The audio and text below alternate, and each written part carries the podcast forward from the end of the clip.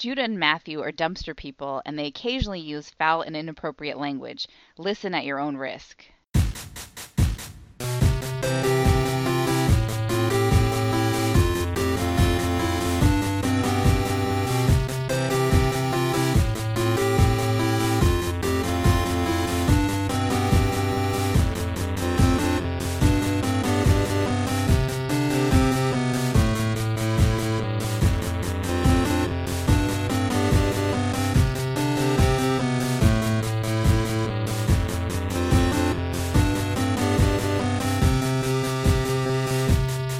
Welcome to Brother Date Star Treks edition, edition, edition 63 edition. I'm Matthew.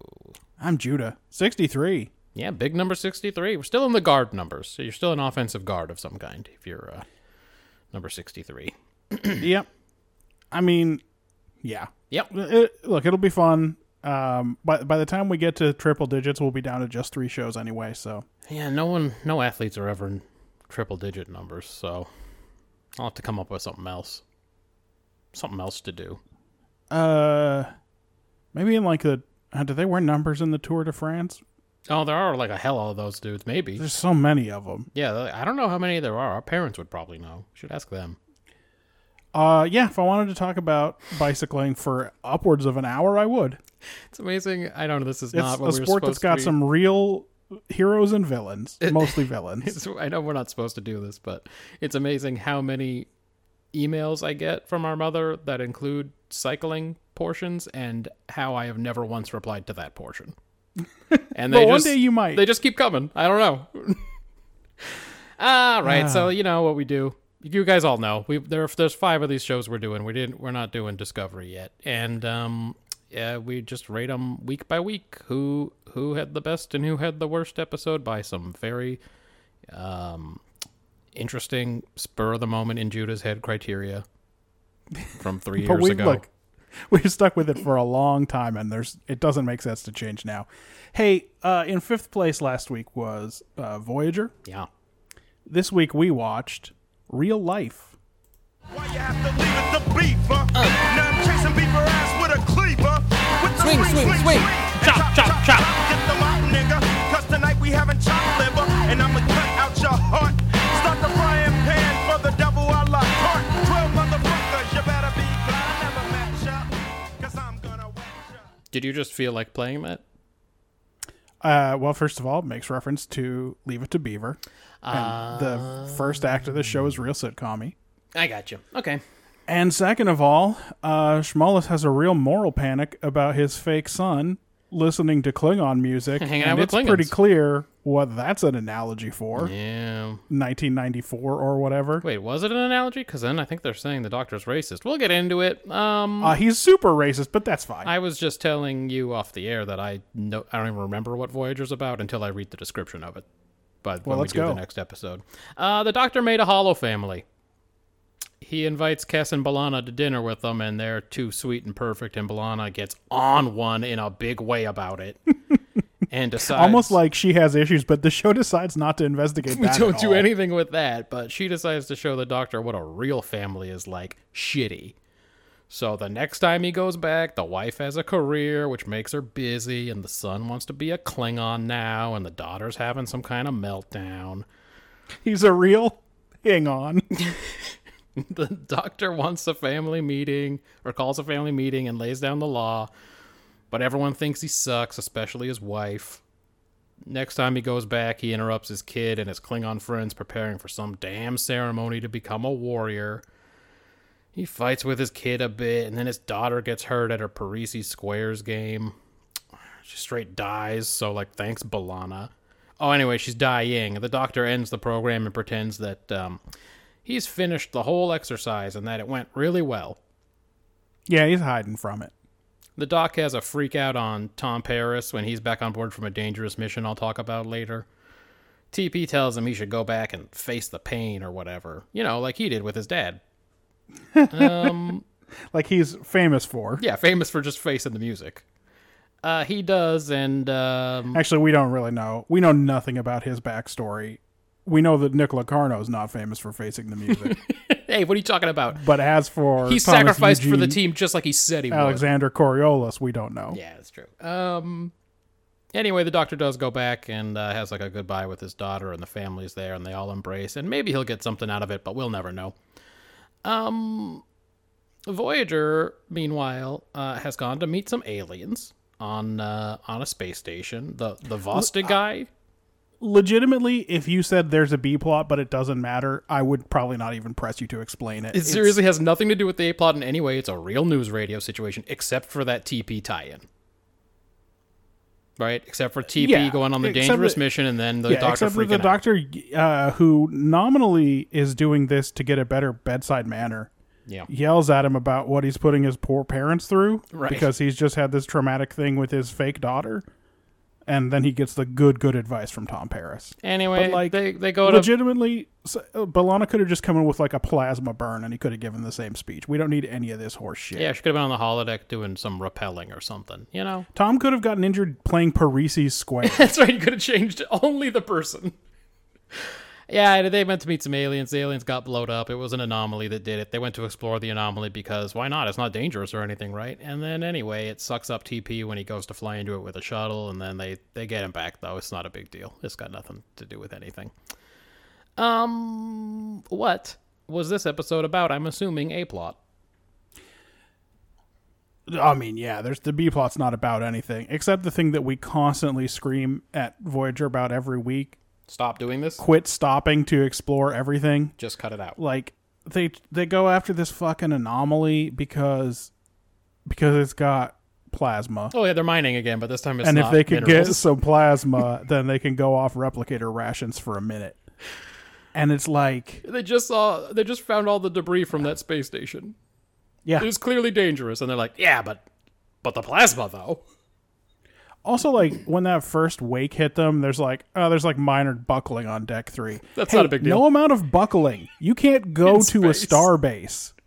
In space, Don't no let- amount of buckling is minor, really. Quit chasing the buckling wave. Yeah. No, no. So yeah, the B plot is the only the only possible take, which I know that they have not learned and will not learn, is knock it off. Start acting like you're actually trying to get home. That's right. You don't even have to really want to get home, but you have to act like it. Yeah. Uh, no, obviously this is a show about family, and the what the doctor learns in this one is that family is not just an extension of your will. Uh-huh. It's made up of actual individuals, and that's its strength. Trouble with this as a take is what narcissistic monster thinks like Yeah. Who's who the is this news side? to? Only the doctor, a huge egoist, and also not a real person. Ooh. You're staking Well, out I some mean- territory. He has personhood, but he was very badly programmed. He was extreme. He was poorly programmed, much like Data, which we will talk about in a different episode. So I I don't think anything that they're saying about family is bad or wrong in this episode. I just think it's a real underwhelming. Mm-hmm. It's like just watch the sitcoms that they're parodying. Yeah, you don't need you don't need sci-fi or Voyager for this, for sure. Right. I mean, that's specifically like there there ain't no families on Voyager unless you count that one baby. Yeah, the only thing the sci-fi stuff lets you do is lets him experience two different dumb versions of his family, Yes. and also lose his daughter in the course of one show. Yes, without any stakes, because who gives a shit? She ain't real. right. So I'm afraid I was not able to score it highly. Uh, I gave it three points. Um, yeah, TP said it for me. You, you gotta like suffer through the bad times so that you you can really learn and enjoy the good ones. You know, or whatever he said. Uh, the doc doesn't want to face the hard parts of his family life. He's made up out of thin air. But um, then how could he truly experience the joys of having a family? Pretty straight down the line stuff. Again, no need for sci-fi on this, other than the narrative device of being able to end the program when you want and then restart it when you want, or whatever. So we kind of had two different parts of this very fake uh hollow family experience. Um I had it as a 5, I could have seen a 4. Cuz it's mostly nothing. It's just like a straight down the line who cares?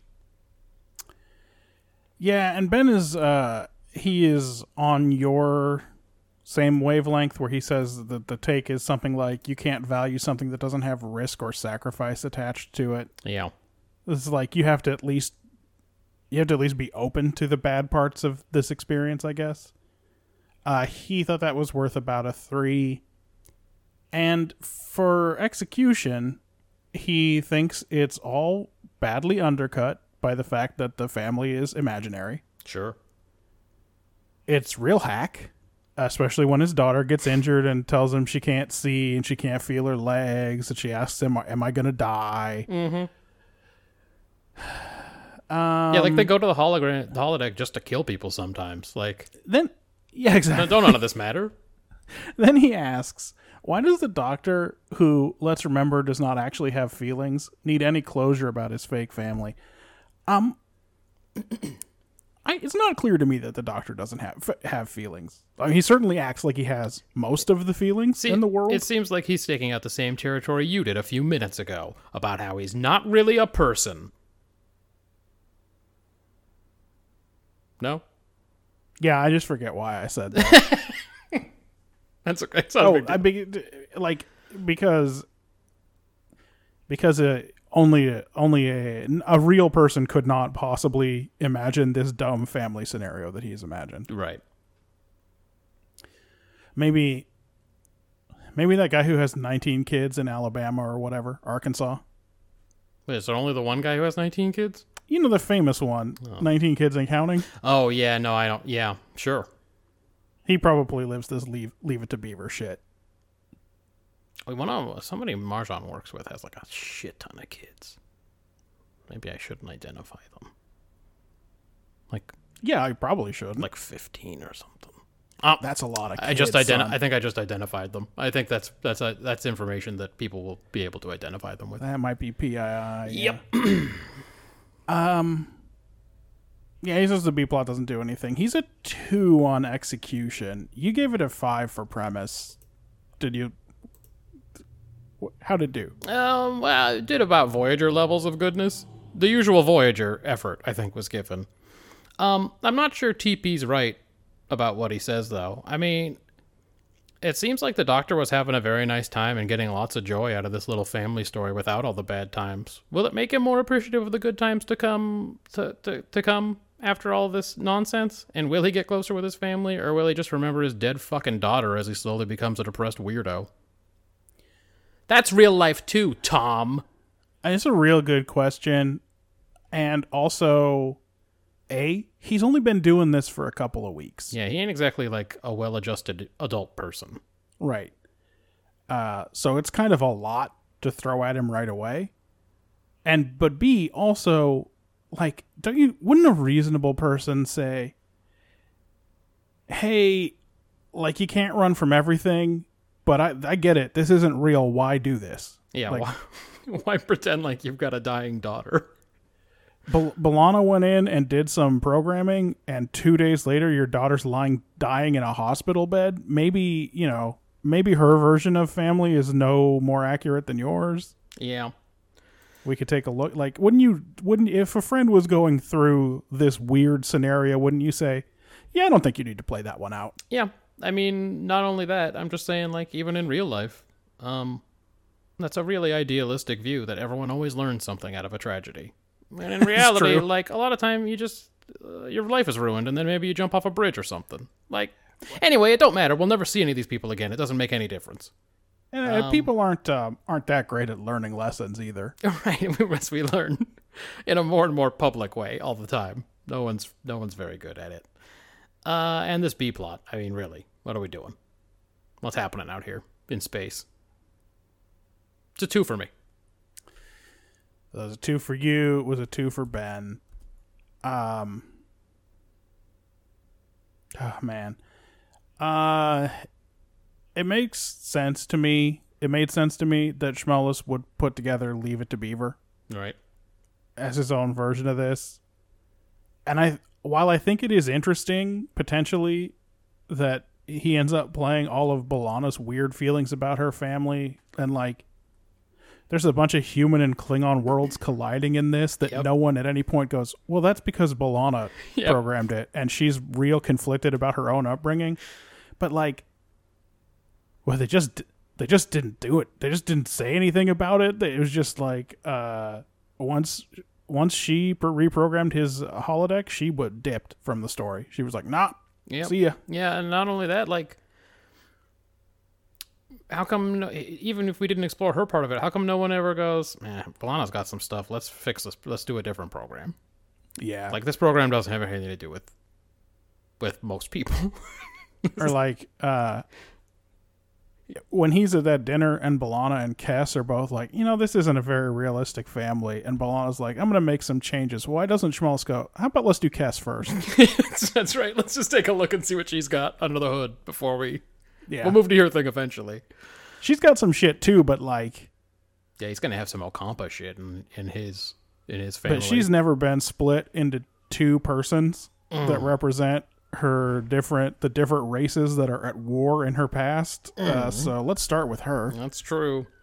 I might have to go through the elogium again or whatever, but like let's deal with that. You know, you were talking about how believable it was that he did this thing with this uh, Leave It to Beaver family. I think the most believable part was not that he did it, but that he kept bragging about it, about Oh, how yeah. good he was doing at family. Oh yeah. That he was the best at family, and he was the best you'd ever see at family. That's the part that was the most believable. No, it's uh, you know, I got a gold trophy in the latest Animal Crossing Pocket Camp fishing tournament. I saw you put that all over social media, man. I'm pretty good at fishing, Mm-hmm. is my theory. Uh, I think it really sucks that they could not get past uh, all of the weird rap music and gang violence in the suburbs panics of the 90s, and they just put it in unremarked upon in this episode. Like, Yeah, in the 24th century. Like when you see how they talk about this, they're like, oh, see, the first half is like a sitcom from the 50s. And the second half is like a sitcom from the '90s, where everyone's disrespectful to dad. Everyone's and It's like, wait, but but what about all of the weird shit you also put in there that you just apparently didn't even think about? Like, for real, his son is gonna stab someone in a gang initiation. even Family Matters would have been like, Edward would know Nah. better. Edward would never have done that. Edward would know better than that. He'll get beat up trying to defend Rachel's place from the dragons. That's right. He he'll get involved with them a little bit, but uh, but like initially, uh, Carl will be like, "Edward, how could you? I'm I, I didn't raise you this way." And find out at the end of the episode that Edward had actually tried to help the situation. He'd be like, "Dad, how come you didn't trust me?" That's what would have happened. That's a good episode. Let's do that one. That was good. That was good. Uh, here's and also like when his when his kids like uh, it's just Klingon culture. He doesn't have an answer to it at all. He can't he can't say like cultural sensitivity ends when uh, you're going to harm someone. Yeah. Like he just has no answer for like the show is just they just throw all of that stuff in there completely uninvestigated, not thought about in any way. It's it's not great. Yeah, it seems like the show, like most television shows, was written by like a forty-five-year-old white dude with his with his own issues. Yeah. Yeah. Always listening to that Klingon music now. Can you believe it? Can you get him to turn down that noise? Yep.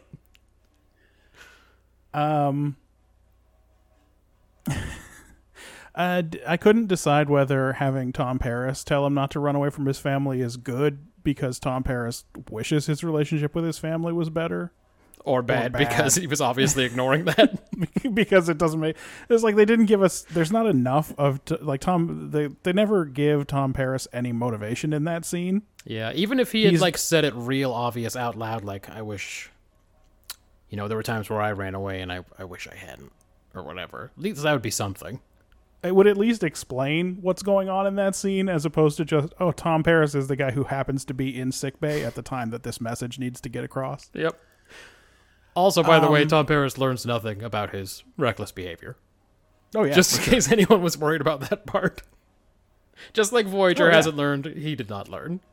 Oh, he did got real cool. He got to go to a new part of the universe that nobody knew existed and fucking ride a wave out like a cool surfer dude. Yep. So, And they saved that shuttle. I was tracking that. and they did they saved the shuttle, but only by beaming it into the into the shuttle bay. Yeah. And it's like, I kind of don't like that they can do that.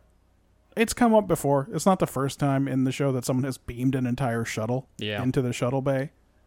But then, like, do, do they also turn the engines off in the transporter beam? Oh, good. Because yeah. it seems like it could be, or just a real problem. Yeah, we beamed it into the shuttle bay. We forgot one part. So there's this big Anyway, hole we got Now it's mostly of. in now mo- most of it's in deck six and some of it's in deck five. But uh, yeah. Um. Uh, but one thing made me angry for sure, which is this B plot is a big waste of everybody's time. Yeah. Yeah, I, I Voyager docked at to get- least like three points just for that. Yeah, Voyager has to get some plasma because they need energy, but they never explain what makes this plasma special at all. So I don't understand why they couldn't just go sit near any star if they're just going to collect some plasma. Yeah, they got those collectors. Exactly. Yeah. Uh, they show us a new realm in the interfold between space and subspace. That doesn't mean anything or teach anybody anything about the universe, and this just is just a worse version of in theory. Yep. So, like you and Ben, I'm a two. It's tough when you're a worse version of In Theory. That's not. That's not, not, a great not episode. ideal. Uh, yeah. All right. Well, what about world building? You you you touched on it a little bit in the uh, execution, but um, Ion mallets, know, Kling- Klingon music, you need those ion mallets for the Parrises squares. astral eddies, uh, women warriors at the River of Blood, Ooh, a little a fuck book. a Klingon fuck book. Yeah. Uh, and uh, we still, uh, as always, we still have no idea what Parrises Squares is. Just that it's so fucking insanely dangerous. It kind of predates the whole football panic, but like it's mean, way this- more. It, it seems like it has way more immediate danger. Like, whoops, I did something and I died. Well, this girl just fell and hit her head on the corner of something. So Maybe that happens a lot because everyone's always talking about don't feel like it was a, it a specific Parrises Squares injury, but like the one time we saw everybody getting down for that Parrises Squares tournament, Yeah. they were not wearing helmets. No, well, you remember Jean Luc's gonna go play, and uh, Riker is fucking pissed. His kid? Uh, sorry, Barash. Oh, yeah. When Barash is gonna Barash. go play. When Barash is going to go play Parrises Squares in a holodeck. Yeah, he's got like the same issues. Something about that game is like wildly dangerous. And maybe it is that they don't have protective gear. Maybe they need to step that up. Where's fucking Space TR to fucking work on this shit? And just put a fucking le- like if it's just she banged her head on the corner of something, just put a fucking leather helmet on her. It'll distribute the That's right. pressure somewhat. Come on, guys. 24th century does- ain't great, huh? It do- it gives the doctor the opportunity to say the most hack thing that uh, all doctors in all science fiction always say, which is, you know, the brain is still largely a mystery. hey, dog, there's no one's asking about how memories work Yeah. or what feelings are. She's got a bleed in her brain. That's not a mystery. It's bleeding. He's like, you Her brain is bleeding. He's like, uh, I'm gonna pass on your question. I'm gonna answer a question about the soul. Is that okay? We just I- don't really know. I, maybe uh, maybe doctors. We'll have to keep an eye out on Star Trek doctors and see if they're like football coaches and they're just answering the question they've prepped. They gotta tackle in space. No matter what you ask them, that's the answer. They gotta do. They gotta do better tackling in space. I like. I don't doubt it, Coach. I understand that your team cannot tackle in space, but that's not what I asked. Anyway, uh, I only gave it one point. I mean, we learned nothing in this show. I, honestly, the thing I liked best was uh, warrior women at the River of Blood. Yeah, that's a, a fun bit of world building. Yeah, g- give me something about Klingon culture. I also wrote that it was a Klingon fuck book, but actually I couldn't tell. Maybe a, a racist human wrote it. I don't know for sure. Did she say who the author was? I don't remember either her or Tom Paris in the bad. This is, by the way, a bad flirting scene. Oh, so bad. It's awful. I don't remember either her or Tom Paris saying who wrote it. If it was like by Kuvok or whatever, Two, let's just fucks say- Klingon brother. Tuvok's Klingon brother. There's some good Klingon names in this episode, but we'll get to those. Uh, let's see. Uh, ben gave it a one on world building as well. Um, he likes that they actually create something new for the young boy and the holodeck family to listen to that annoys everyone. It's awful and discordant, but usually they don't put much thought into it when they create a new, but mostly just melodious music type. Yeah, like that Bajoran composer who just did the Yeah, DS9 theme. just the DS9 theme mostly. Come on, Yeah. bro. And then I Uh, thought, oh, will the s- DS9 theme is based on Bajoran music. That makes I sense. will say this: I have never seen this show, this episode of this Voyager, and I knew that that was Klingon music right away. Mm-hmm. Yeah. So whoever wrote the music for this listened to the four bars of that Klingon opera From that- the Gambit or whatever. From Gambit, yeah. Melota. So I was like, uh, right away, I was like, was he listening to Klingon music up in there? and sure enough, Yeah, dude, Klingon music sounds like uh, the sewers where the dog eats the dog from Les Rob. We all know. We've heard it.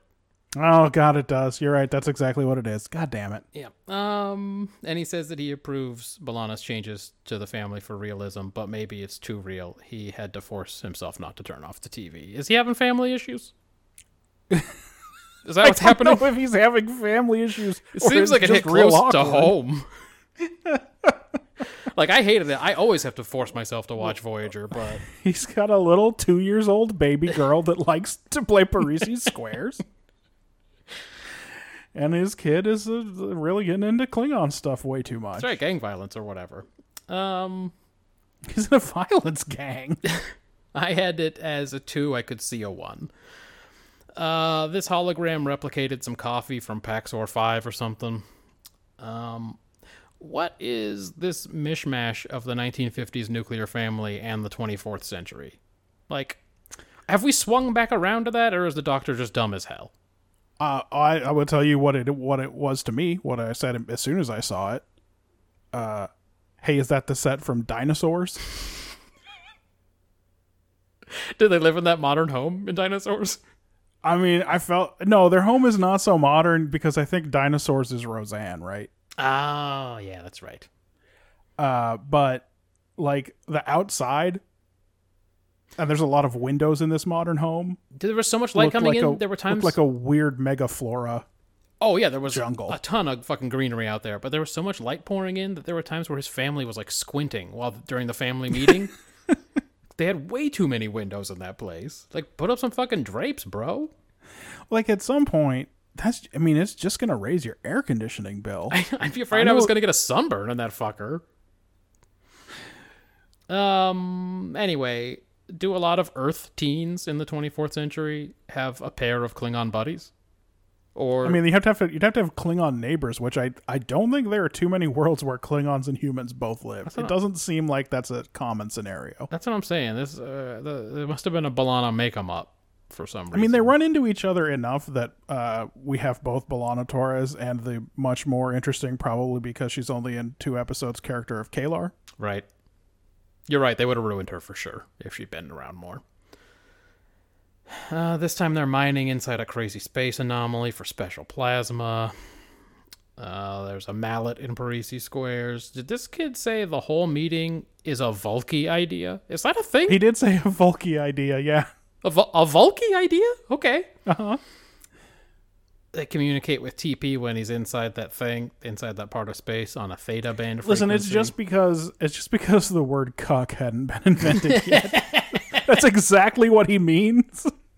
He just didn't have the words to express it. Uh, dagger of Kutluch. Yeah, I got it. I got it as a two, but I, because so much of it happened in a fake world, and I don't know how much of it is real, it's I could definitely see a one. If that shit's real, it's a two. If people say Vulky, that's a two. Is that fair? Well, we know Moana thinks they say it. She's she knows what the slang is like. She knows what the kids are talking about. Uh, characterization. What's B'Elanna doing with her hair? What's that? Oh, what's yeah. that braid in the front? She has a braid on the left side in the front that she's got tied up with like uh three quarters of an inch wide colored felt. It, it's uh it's an odd look. Was that a '90s thing, or is that another B'Elanna make 'em up? I don't know. I not again. I don't know if this is like the first episode of a new hairstyle, like Kes was a couple of weeks ago. Yep. Yeah, she kept her. and hair. now we've just got uh, sexy Kes hair, or or if this is, or if this was just in this episode, who knows? We'll see. Yeah. Um, and I guess I can't. I hope it gets more and more uh, Rasta just as we go. just more, more fucking big, fucking thick braids. yep. So by the end, she looks like haha. Um, and I guess she just can't deal with anybody having a good time, so she fucks up the doctor's dumb program, or I guess she hates her family and it made her sad that he could have a nice time with his. I don't know. I don't know why she couldn't just sit through that dinner and then laugh about it for a year with afterwards. Oh, Yeah, right? Or just tell everyone in the crew about it, like, this fucking guy. Hey, you gotta wrangle a dinner invitation and see this guy's weird masturbatory fantasy. It won't be hard. He's super proud of himself. I know that's a shock. he's once he starts to get a reputation as a good host, man, eh, the invitations are going to be flying. Everyone's going to have to meet Charlene. Uh, she reads tawdry Klingon fuck books. Um, Doc's calling himself Kenneth now. yeah, his name is Kenneth in this world. It's weird that they that they just haven't uh, given him a name. But I every time I hear a new name for this guy, I'm like, yeah, So yeah, this guy's name is Kenneth. He's a real Kenneth. That's exactly right. Uh, Doc is extremely confident that he can handle any family bullshit. Let's take that shitbag down a peg. That's what this episode was. Yep. The doctor's a racist who says his kids can't hang out with Klingons. Fuck, bro. But he is also deeply moved by his disaster of a family meeting, and I wonder if maybe they shouldn't do like a hard reset on him. Just Yeah, it is about time. Like I know his shit just got wiped out. when huh? Didn't it, didn't it all his shit get wiped out like at in the end towards the end of season two, and he kind of had to start over Oh yeah, he like he lost some shit for sure. when he got that he got that weird virus or whatever. they were, they were doing everything they could to save his personality, but then in the end they're like, nah, you can't. What are you gonna do? But don't worry, we won't talk about it ever again. So it'll be like it never happened. yeah, but it is. It is probably time to just reformat. Uh, I guess this family was real to him. I guess this girl will always be Jean Luc to him. I just said my name was Barrage. yeah, I, I, I'm not really interested in that. Listen, kid, I'm I got a specific thing that I got going on right now, and you're Jean Luc now, and that's that. Riker's fucking still mad at Tomalak, even though he was never there. That's right. Um, Janeway has already completely forgotten the space station that was destroyed, likely with all hands, and the risks to her ship, and just smiles like an insano and says, "Let's do some science. Let's study this wildly powerful phenomenon up close and shit. Yeah. Just as close as we can get would be fantastic. Is there any way you can fly into it? I want to go inside it. Could we be in it? I gotta go get the plasma all over the hull. That's how you do it. It turned that uh, space station into four very small pieces of debris. So, is there any way we could just be inside it? That's right. Uh, let's see. Mm, TP is tired of Neelix's cooking. And he's very nosy. Just walks up behind B'Elanna and starts looking at her pad and making a lot of judgments about it. well, he's horny for her and also an idiot. And then he's like, let me read your weird Klingon porno so I can do nasty sex stuff with you. Also, I want to make your heart quicken, which sounds gross and off. It does, and also,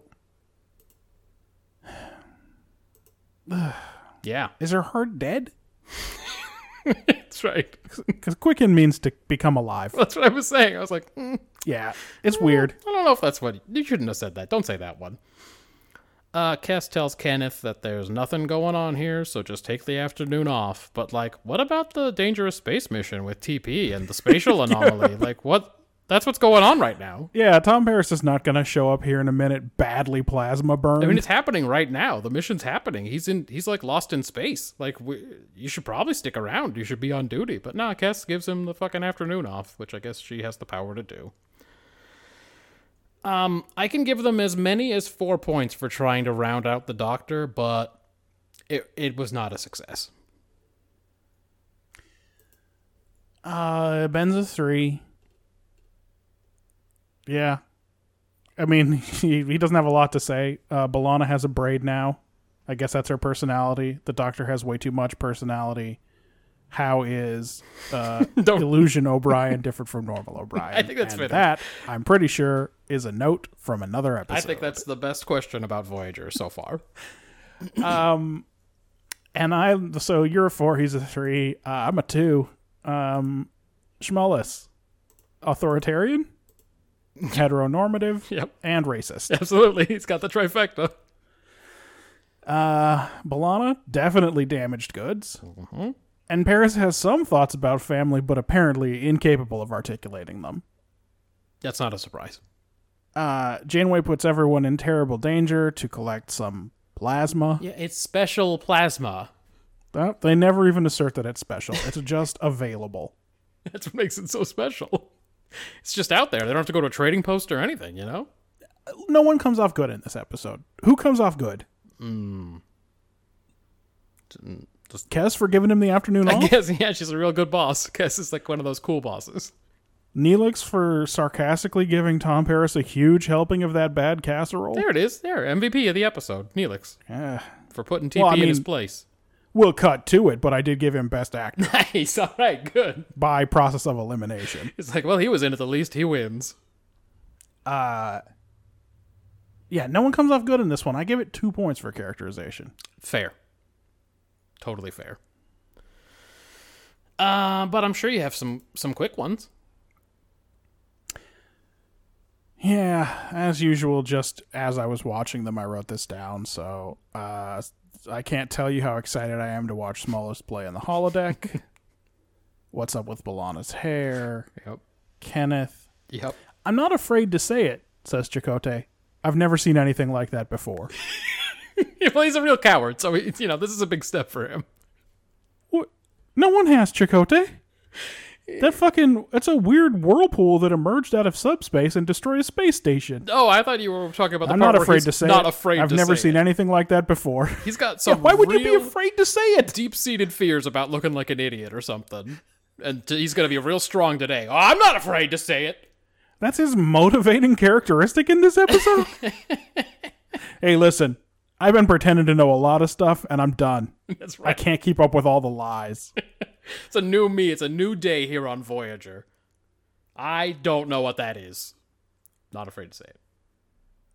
I know Neelix is new to Western cuisine, but I'm pretty sure it's not a casserole if you make it in a wok.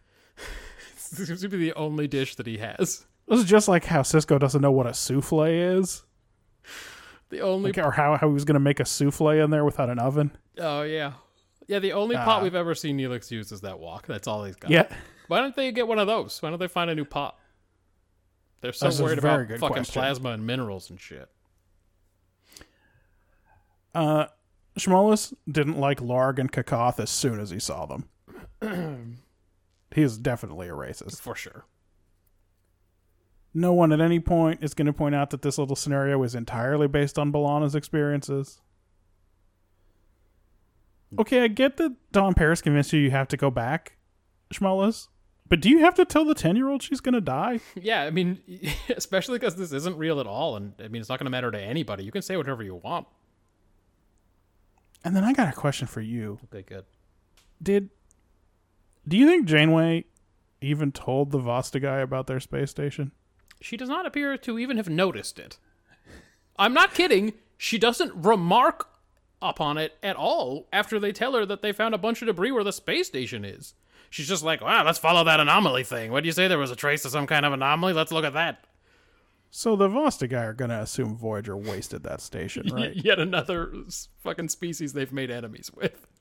they're going to be like, huh, oh, that's weird. Uh, they were going to have a meeting with the Starship Voyager, and uh, now there's just debris floating in space, and also no sign of Voyager. Yeah, Voyager just fucking dicked off, so uh, I guess they fucking blew up our space station like real fucking aggressive dicks. And then there's one more thing I hated about this episode, and I, this is the episode where Klingons are finally black. you were waiting. You were like, they've been hinting at it for a while, but They have dark makeup on in TOS, but they're not black, right? Like No, they're supposed to be the not or stand-ins, right? They're stand-ins for Cold War enemies, maybe with a slightly Asian slant. yeah, right. That's right. They do fuck with their. They just put a lot of eye makeup and eyebrow stuff going on. That they're they're they're going for a look. but like uh, they're not supposed to be black. And then in TNG, they start to get played a lot by black actors, but also mainly just Michael Dorn. Like Gowron's not black, right? Yeah, I think they went like um, Kurn should be a black guy because Worf's a black guy or But something. they're doing s- some weird parody version of Samurai Honor or something, right? Yes. Like, uh, but in this one, with uh, I don't want you listening to that Klingon music, and then here comes your your friends are gonna you're gonna join a violence gang. It's like, oh, this is it. This is the one where the writers for this show have finally forgotten what the Klingons are, and they just remember that they wear dark colored makeup, Yeah, and they're just like, well, the Klingons are black in this universe, right? a hundred. And I'm mad about that. You should be. It's very, it's very bad what they did. I gave Best Actor to Lunch Lady Neelix and Worst Actor to Larg. Larg is very bad. Largo's a particularly bad actor, and uh, and what about you? What about your quick hitters? I'll start with worst actor candidate, either Klingon. yeah, I didn't know which was worse. They were both very bad. Uh, like you in real time. Oh fuck, the doctor, the holodeck, and learning some fucking lessons. This is gonna be rough. Why does this holo kid need a hairpiece? Why did he make him like that though? What cryptic command did he give to the computer to make that happen? Was he like, computer, I want my kid to be um Trumpian? Is that something that survives into the future? This kid's hair is wild. I don't know, man. Everything old is new again. Uh, the name Larg still better than the name Blarg, Have I mean a little bit. but not imaginative. Uh, to be fair, Neelix's casserole looks like it is diarrhea and would cause diarrhea when he was plopping it onto that plate. I mean, listen, this is not this is not the week where we do therapy, but I looked at that and I thought, "Uh, it looks like hamburger helper. Did you get sick of Hamburger Helper growing up? Are we Yeah, we ate a little we ate a little bit of hamburger helper. We did a little bit. It's true. um. Once again, we could clearly hear TP's message over the comms, but Janeway kept saying it was too distorted. TP's weird, huh? She gotta get she gotta go to the bus and hear the tones and raise her hand. I think there's something wrong with her ears. Every single fucking week this happens where someone's communicating and you can clearly hear with like a tiny amount of interference what is and being then Jim said. was like, uh, You're breaking up. "Cl- "Can you clean that up? You're breaking up, Tom. I could only hear 99 percent of what you said." It would be very easy to infer the rest, but I, you know, don't worry about it. It's uh, we're gonna clean this up. Whereas now, every, every time I get on a teleconference and someone sounds like a straight up uh, robot from the future, Uh-huh. I still mostly don't say, "Ah, you're breaking up there." Yeah, it has to be very bad. There's always like n- fucking 17 awkward seconds where it's super garbled before somebody comes on and goes, "Ac- actually, you're breaking up. Because they don't want to be the person to say that, and then it becomes clear again, and then they just look like idiots. Yep. Because that happens too, where you're like, oh, you're breaking up, and then the next thing they say is totally clear, and you go, ah, never mind. Uh, what the doctor said about how he's finished with his family and that it was cool and he learned a lot and he'll definitely invite people over the next time he has one. That's what I tell people who try to hang out with me outside of work.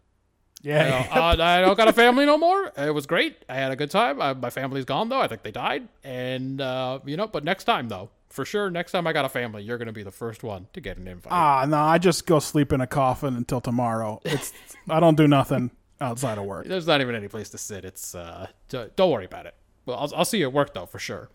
It's kind of a one man coffin, so You can't like sit on the edge. The whole, the whole thing is gonna tip over. Oh no, I'm, tu- I'm turning into I'm turning into Tom Paris. uh, I like the vampires with the big jugs. um, yeah, that's it for me, and that's it for Voyager. We're done with Voyager, right? That was the season finale, series finale. The series finale. I mean, yeah, like, finale. Doctor learns a lesson. Ben's only quick hitter was that no matter how hack it was, he still didn't enjoy watching that little girl die.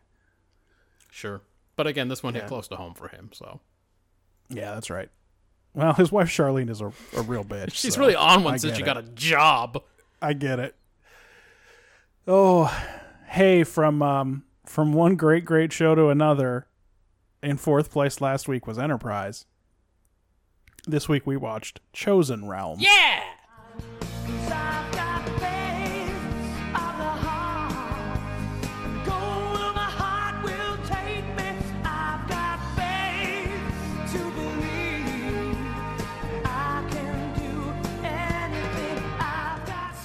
I've always found the lyrics pretty lazy in that.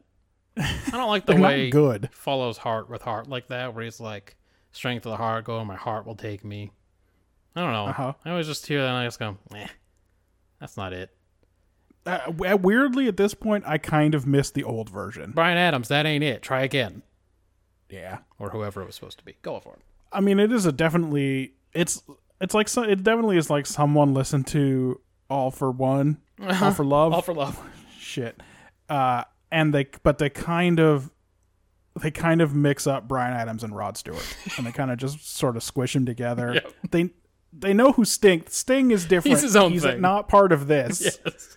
but Bryan Adams and Rod Stewart kind of squished together. They actually the one. idea they they gave to the fucking guy in charge. They're like, yeah, we're gonna do like a real fucking all for love thing. You remember that, right? You remember the Three Musketeers? We're gonna do like an all for love thing. And then the guy's like, I like Sting. He's like, no, no, no, not Sting. No, no, not not We're the not gonna do. Sting part. We're gonna do the other part. Whoever the other guys are, that's the part we're gonna do. Matt Enterprise has found a third sphere in the abyss. Jesus, is it really only three? I know she'd calculated that like a hundred, but I guess they've only visited two. Yeah, and I said ex- I said abyss, but I meant expanse. But yeah, this is the third one. Okay. that define three of the damn things. Uh, but uh, the shuttle that's been exploring it is spotted leaving the cloaking barrier by some uh, new aliens, the leader of whom is v- giving off real Spader vibes. Yep, he's a real real poor man spadery. Spader for sure.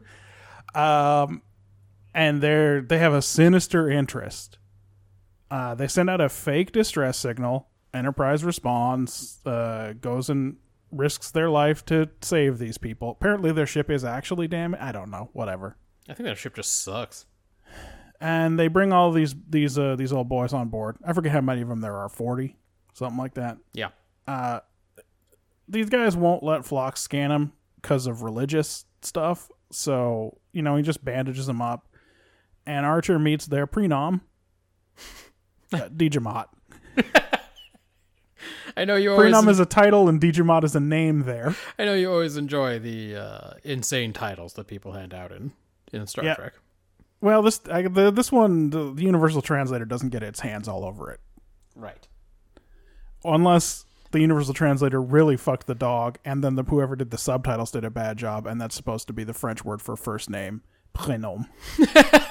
Ah, we couldn't we couldn't tell. Like, I think it's just his his name's first name. This guy's first name is D- is D'Jamat. First name DJ. Anyway, he's, he was just saying you can call me by my first name, but anyway, he's their religious leader. Yep.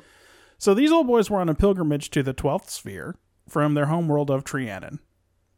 Uh, they worship the spheres and they worship their makers and they worship the anomalies and getting all effed up in an anomaly is a like a religious experience, like a having a prophecy or something. Sure. So these guys got some scars and stuff, whatever. Anyway, uh, their bodies are bombs and they're taking over the ship. Sure. yep. I mean, there's really nothing like. There's a little scene before that where a woman goes in and she's going to ask Phlox for an abortion, but she doesn't say abortion. Jeez, I didn't actually. I didn't want you to expound further. I was. I agree. I agree. What happened was they have suicide bombs. They have suicide bombs. They take over the ship. Uh, uh, D'Jamat has them scuttle his old ship, and they make course for for Trianon. And he's going to use Enterprise's terrible weapons. I love to- how you alienized it. Didn't they specifically call it Trianon? Trianon. Sorry. You're Yeah, like, that right, can't be Trianon. It. That can't be Trianon. That's got to be Trianon. That's the way That's the Marjan, name. Marjan calls Akron Akron. Oh, it's sticking with the French theme. There's a little, uh, there is a little theater in downtown San Jose where you can go see piano concerts. Le Petit Trianon. That's right. Um. Anyway, he's gonna he's gonna kill all the heretics. He's gonna use Archer's ship to kill all the heretics, and then he's gonna give it back. Apparently, That's what he says. that is his plan. It seems, but he's been uh, reading the logs, and it turns out that Enterprise has done so many heresies. Yeah, I believe that. They've been all over these spheres. They walked on one. There was a cool heresy they did where they got out of a shuttle and it started to blast off into space on its Oh, I own, remember that. And they had to shoot it down, and then it crashed into a sphere. That's heresy. You know, I don't even care about the spheres, and I always feel like Enterprise is doing a heresy against me and the things that I believe. Anyway, the penalty is death for the whole crew. But, uh, this poor man Spader, he likes him. Yep. He likes Archer, and these guys we came and saved their life. So, here's the deal: he'll kill one of them, and Archer has to choose. Not like Sting. Again, that's separate. It's the opposite It's of Sting. separate. It's a separate thing. Sting's not involved in this. I mean, listen, that Sting chose a good song. That's the song I would have chosen from that record. And would you also have chosen to use dollar bills as wallpaper Uh-huh. to show yeah, definitely. how much money you have and how little you value it? Oh yeah, definitely. But it would have been uh, what what I would have done is I would have had a question for the panel. What is this craftsman repairing? And it would have had like dollar bills as a material, and then you know it would have gone I know. It's quiz time. I get it. Uh, would have been the quiz music where you had to decide, and they would have showed you how a craftsman uh, repapers the walls using dollar bills. Marjan and I watched one half of one of those together, the Japan Style Originator program, and by the end of that half, she was even looking up when it was quiz time by the music. it very yeah, quickly well, is ingrained into you that that is quiz time, and it is quiz time now. So uh, I guess Archer uses some of his uh, six hours to pick a crewman to make contact with the husband of the abortion lady. This guy's name is Yarek, and Archer has heard through channels uh, that this that he does not approve of D'Jamat's leadership. Okay. This guy is not sly. They've been on the ship for two hours, And everyone already knows. and everyone knows if you're gonna try to foment rebellion, hit up Yarek. He went down. He's like, he talked to Reed or whoever. He's like, "Hey, who do you think we can trust over there?" And before he was finished with that one question, Reed was pointing at the guy. He's like, "That's the one. That guy. That guy for sure. he's the over one." Uh, of course, Archer chooses himself. Obviously. Well, he's got a But he asks- plan. he asks for his own kind of uh, religious dispensation, which is to please execute him using the transporter. And luckily, these guys are rubes. I mean, the guy makes a big point about how he's gone through the logs and he knows about their whole mission or whatever and all their journeys, but still, we are supposed to believe Archer's able to pull this very obvious one over on him. One presumes that Archer knows this guy's not a speed reader and that he probably only cared about sphere He just searched sphere. yeah. Yeah. Um, And I guess since this, this guy also doesn't know how to use the transporter, so T'Pol gets to do it. Anyway, Archer ends up in what I assume is the uh, catwalk up in the nacelle. Well, it's it's nice up there. You get radiation protection. Also, I think that's they still where that backup command center is. Oh, right. Yeah, yeah. Uh, so that's where he goes. Um, he sends some messages to Phlox, trying to figure out if Phlox can make like a ga- cool gas or something that can turn off all of the bombs.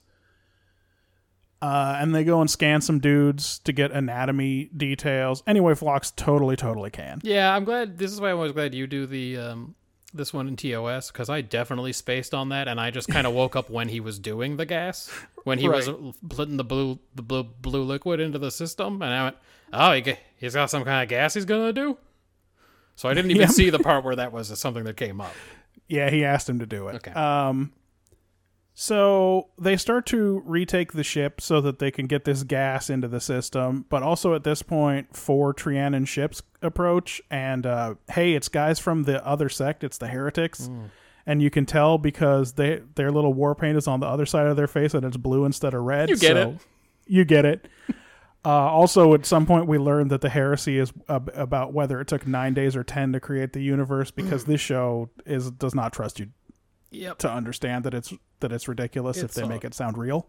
It is a real uh, judgy, comical part where Archer just looks at him like, "You guys, nine days versus ten. Uh, I don't know. Uh, D'Jamat blows up one of the heretic ships. They keep fighting. Uh, Phlox get gets that gas into the system, so now the bombs don't work. Archer frees Reed and all the MACOs, and they retake the ship. Uh, yeah, and then they uh the Trianons leave. Everything's cool. And then Archer uh, takes uh, D'Jamat down to the surface of Trianon, where it turns out that eight months previously it was destroyed in this religious war. Yeah. Well, D'Jamat was out on pilgrimage. Yeah. And then he says something like, You wanted peace? Well, you've got it. Yeah, the shit went nuclear when he was gone, and the, every major city has been destroyed. He says, "Everyone." Uh, basically, it's like the much better episode. Uh, well, I guess we'll see. We haven't gotten to it yet. But it's like the better in my memory episode. Let this be your last battlefield. Yes. Well, yeah. Fi- we'll find out. It might, it actually might not be better, but we'll see. Yeah. Uh, Matt, what's this one about? Uh, I put. Oh, we're doing a religious episode again. Let's see if they do any better than Voyager or TNG. Um, religious extremism sucks, huh? Good thing Enterprise told us that.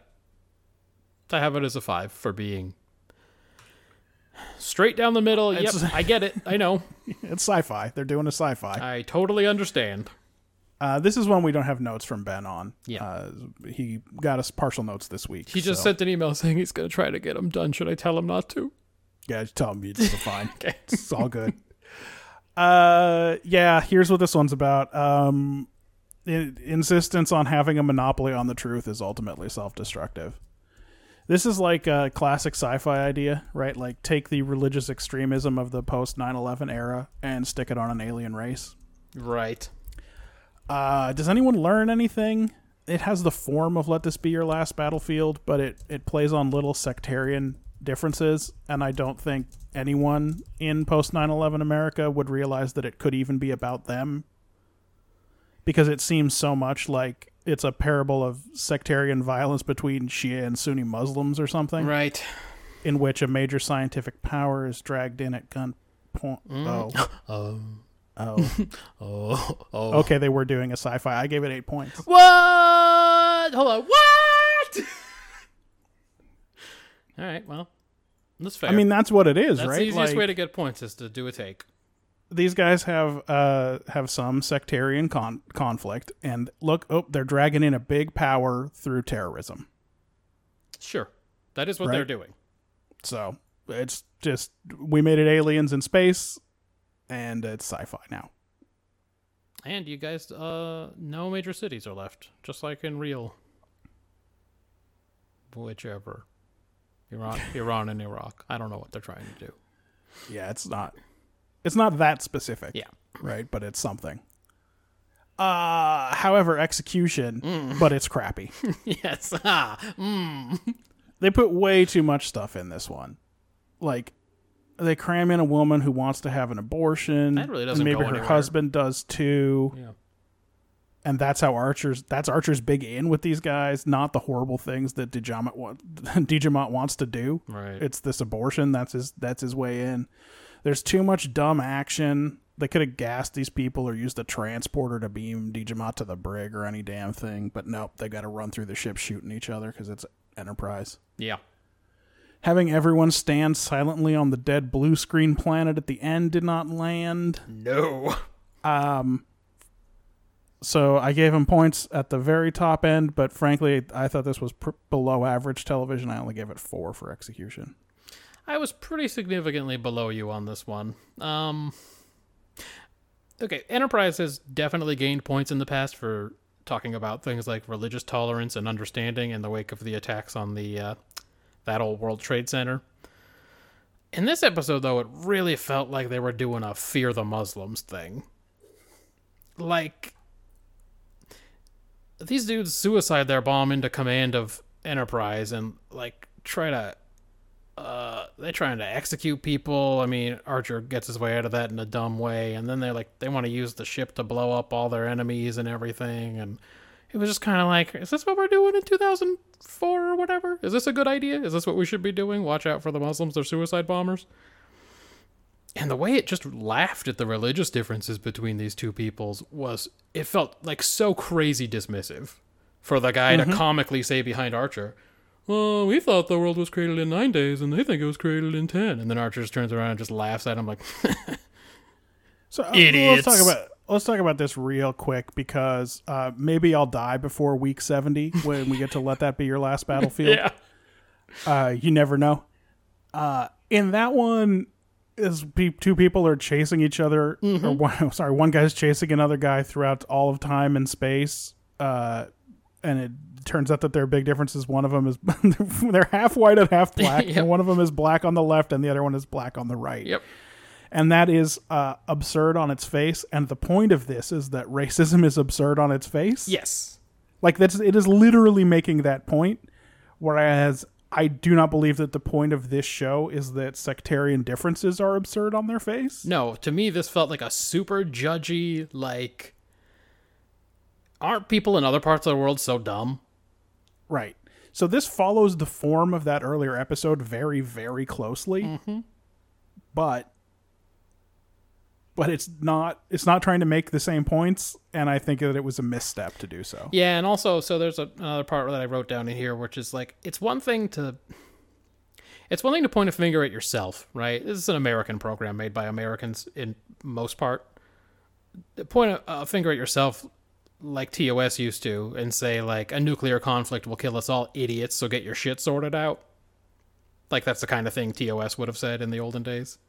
It's another to point the finger at somebody else's culture who they ain't even watching your dang show probably if they are. Nope, it's not for them. Yeah, and that that part felt kind of gross.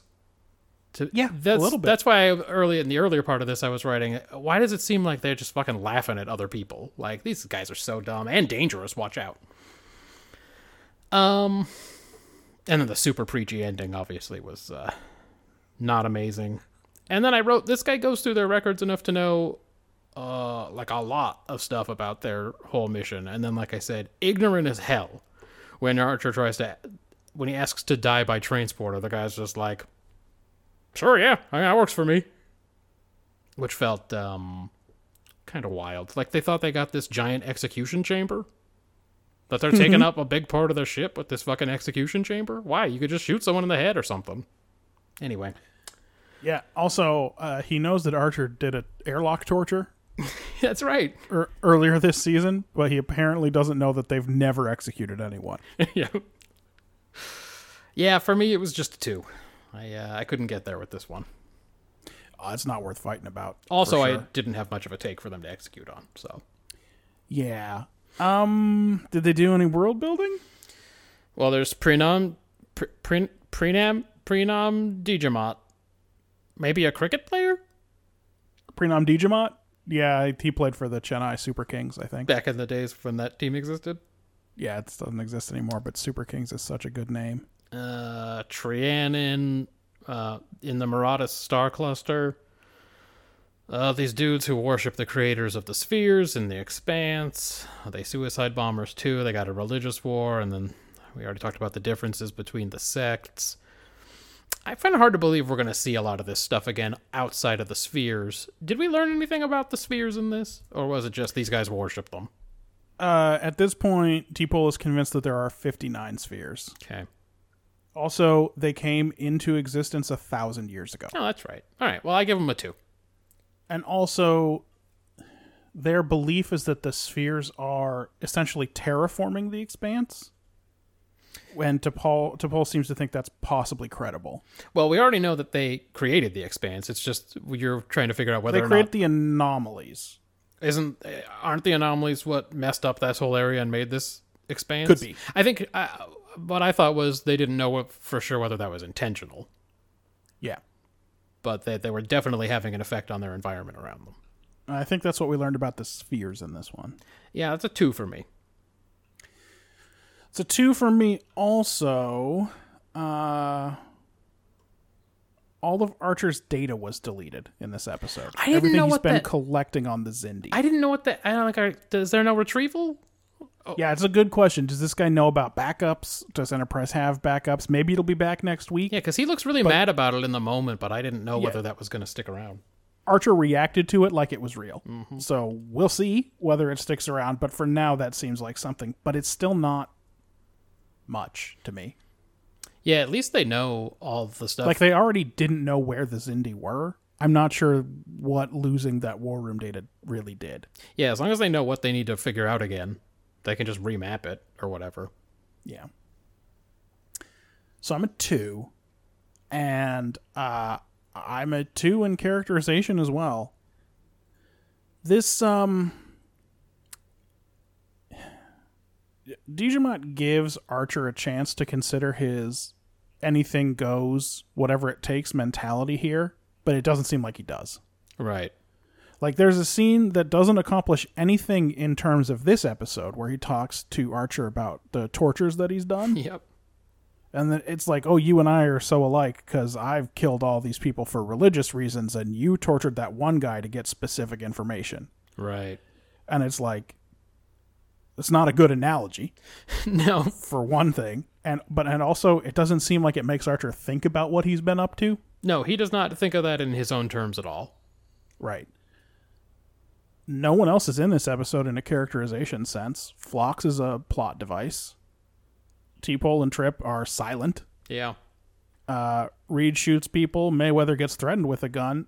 They don't even pull Hoshi out of her quarters during the rescue. It's um, I just don't see any way to score more than a couple of points. I gave it two because Archer's the only one in it, and he didn't do anything. Yeah, not kidding. Like I'm trying to think back at what people did in this episode. I don't even remember Trip. Uh, was he around? I don't even know what he did. Yeah, yeah, for sure. There's a scene right at the beginning where Archer tells him not to put up a fight. Right. And then there's a scene three quarters of the way through where Trip's like, Your guy was watching me. I didn't sabotage the engines. And that's it. Wow. Okay. Yeah. Again, Enterprise is a three-person show that often makes do with two. Just goes, yeah, we don't really need three. and like T'Pol carries out the, the transporter and she refuses to fire on the ship. And that's about it. The only other thing I had was that T'Pol really looked down on this dude and his religion before they're bad guys. Like when they're just having Oh, dinner. that's true. Yeah. And she's just like, "What? A, f- what the fuck is this guy talking about?" She's like, she's making like scientific merit arguments against his religious arguments. Well, she's the um, again. Star Trek hates science, and it's not who knows why, but she is the version of science that uh, uh, uh, that religious people carry in their brains, Mm-hmm. where she's like crazy dogmatic about And wants to get into it. yes, and also and wants to make a big deal about it all the time. This is like I think just last week she discovered time travel was real, and I'm not sure she and we believes never it. saw a scene where she was convinced that that was actually happening. That's right. She went through the whole thing. I'm not convinced she believes she it. mostly just sneers and points a gun at people and says, "Is this is this what human life is worth in the 21st century?" I can't believe I gave that episode six. Dude, she, she she was bad cop people, but apparently it did not change her mind about time travel. um, but she's but she's that uh, weird parody of scientists that that some people have in their mind, and it's not surprising that she shows up in, in Star Trek because all Star Trek writers hate all scientists. That's right. Yeah, other than that, I had everybody else just does what they're supposed to, I guess. Archer's mad about losing control over his ship and mission, and as always, leads a commando raid. Uh, Phlox is defiant when told to abandon his injured patients and uses some kind of crazy medical science solution to mess with these suicide bombs. No one else is in it. I had it as a four, based on the fact that it was mostly straight down the line, except for T'Pol, who I thought was kind of kind of bad. Well, uh, I should say I gave Best Actor to Digimon. He is doing a very solid James Spader. That's right. Well, it was the best he could do, given that he wasn't James Spader. And uh, I gave Worst Actor to Yarick. That guy was not. He had four lines and he didn't pull them off. Yeah. Um, I got some quick hitters. Yes. How did this weirdo know to fire exactly two photon torpedoes to destroy his ship? What does he know about the nature or yield of these weapons? Oh, it's a very good question. I guess that was some more reading he did. I guess so. Uh, this bad guy derides Starfleet for their love of science, saying it leads them astray and that they'll never be able to figure out the secrets of the universe this way, all while standing on a ship so advanced he thinks it can end his dumb religious war just by itself, just this one ship. It seems wild, but uh, he's one of the crazies, so maybe that's maybe that explains it. That CGI bat, Oh, yeah. not amazing. like fucking flapping around in there, and it was a real Babylon 5 situation. Oh, why they couldn't have released a real bat. Um, what happened to Reed's phaser rifle thing? It, it just jammed. Oh yeah, it's look unknowable. Every time, every time they go to shoot one of these dumb action scenes, they no one wants to take the time to think how a firefight would work with energy weapons. So everything is just a trope from a That's a- a right. war movie. Yeah, everything like- just looks like a war movie. So yeah, Reed's dumb phaser rifle jams. And so he throws it at the guy and then gets into a fist fight with him. And I was just like, man, phaser rifles, uh, they need to work on those. I don't think it's supposed to be jamming. No, Um, Starfleet can't go anywhere without making enemies. like, can't ever try to talk with these dudes again. I mean, I know they're all messed up anyway. It's not going to matter. But like, after your vessel blew a bunch of them up, they aren't really going to care what the explanation was. you don't think the three remaining Blueface ships are going to be friendly now? No, I don't think they're gonna, Probably not, right? I don't think they're going to be in a good mood about that. Because also, Archer can't just get on the horn with him and go, Can you believe that you idiots are fighting about whether it was nine or ten days? Yeah, because their whole society got fucking exploded. Digimon, am I right? Don't worry, I've got him in a brig. It's a fitting punishment. Uh, that's it. That's it for me on this one. uh, Yeah, I mean, I feel like I've said everything. Like right at the beginning, I asked whether this show had the chops to take on religious terrorism. Yeah. Of course, it does not. I was very worried. That's why I said too. I was like, eh, so are they going to do better than TOS or TNG? Uh, it seems like they're not going to. well, uh, in third place last week was Deep Space Nine. Hmm. This week we watched Distant Voices.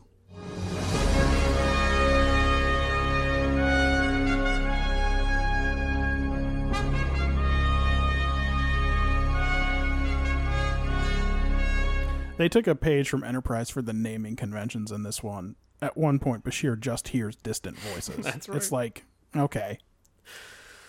Uh, Bashir and Garak are having lunch, and Bashir gets all pissy about turning 30. Quark comes up with a Lethean friend of his who makes Quark's who makes Quark ask on his behalf about acquiring biomimetic gel from Bashir. Bashir tells the guy that shit is very illegal, but he can't take a hint. Have we seen that before? Is that the shit from Aquiel? Biomimetic gel? No, what's the thing where Crusher puts her hand into some shit and her hand grows? yeah, that is the shit from Aquiel. I don't know what that is. I just wondered if we'd heard of biomimetic gel. we have. before. It's the basis of the genetic weapons that I think they think the Cardassians are making in Chains of Command. Is that a bio biomimetic? It's not but biogenic weapons. Maybe they're biogenic. Uh, Yeah, they talk whatever. about it from time to time, especially on DS9 as a restricted substance. Um. Anyway, Bashir uh, tells the guy it's illegal. The guy can't take a hint. They finally get rid of him, but when Bashir goes back to the infirmary, that Lethean is now rifling through his shit. Like maybe the biomimetic gel was just hidden in his desk. Anyway, uh, he attacks Bashir with crazy electro hands, and when Bashir wakes up, because he gets knocked out, he wakes up, the whole station is messed up, and he can't raise anybody on comms. He finds Quark hiding at the bar, but dude's too scared to tell him what's up. He bumps into Garak, who also doesn't really know what's up. Also, Bashir's starting to like turn gray, like his hair's going. Mm-hmm. So he's clearly there's an age thing happening. Uh, Bashir and Garak separate because it's becoming a horror episode. Yes.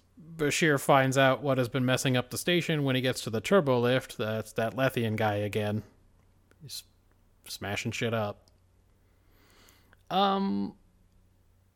Uh, he escapes from him and he eventually runs into Odo, Dax, O'Brien, and Kira, who are arguing about what to do next and pointing the finger at one another. Bashir is already looking crazy old Yeah. Like he did not age um, slowly at all. By this scene, he's already got some crazy wrinkles going on. O'Brien manages to repair the comms enough that he receives a signal. The message they hear is Sisko and Dax and a nurse talking about Bashir being in a telepathically induced coma. So this has all been a big fake out. Obviously. Yeah. Yeah, that was very obvious. I mean, I didn't want to slip it into the the uh, description earlier than this, but like right away, I was like, "Ah, this is all fake." Yeah, I know. But basically, my first, like, when he comes, when we cut back from commercial, I asked in my quick hitters, are all the lights and computers flickering because we're inside Bashir's electrocuted mind?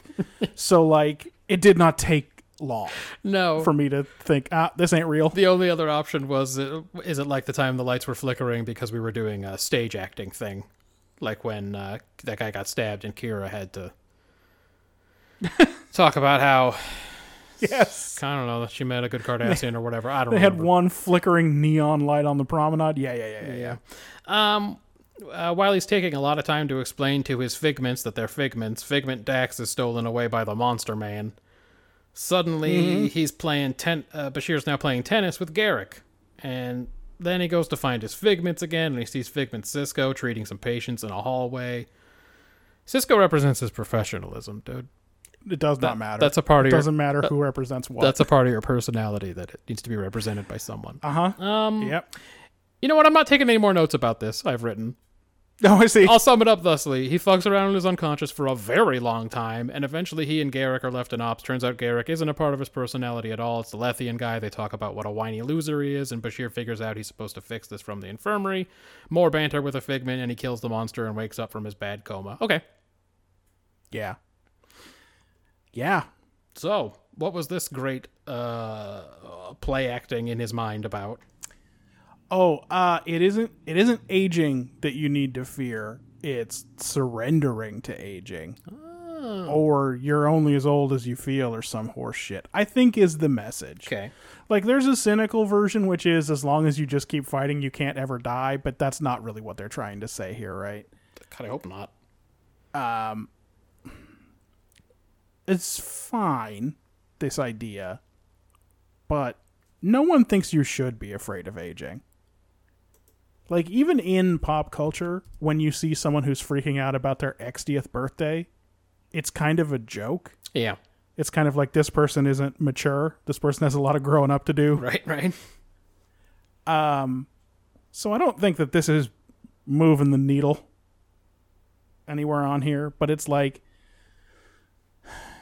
he gets older as he gets closer to death, but he the Lethean keeps telling him to surrender to it. There's a big long speech about how he's always been a quitter, Right. but it's like no, he's going to keep fighting. He's going to fight his way through, et cetera, et cetera. Um, it's something, but it's not much. I gave it four. Yeah. Um. Let's see. Did Ben have notes on this one? Yes. He did. He says our brains are our own worst enemy. I mean, maybe, but the the real problem is like he marshals all of his personality aspects pretty quickly. Like Odo is not the real threat here. O'Brien is not the real threat here because in a minute the Lethean's just gonna snatch him away, That's right. Yep. and the Lethean is not part of his personality.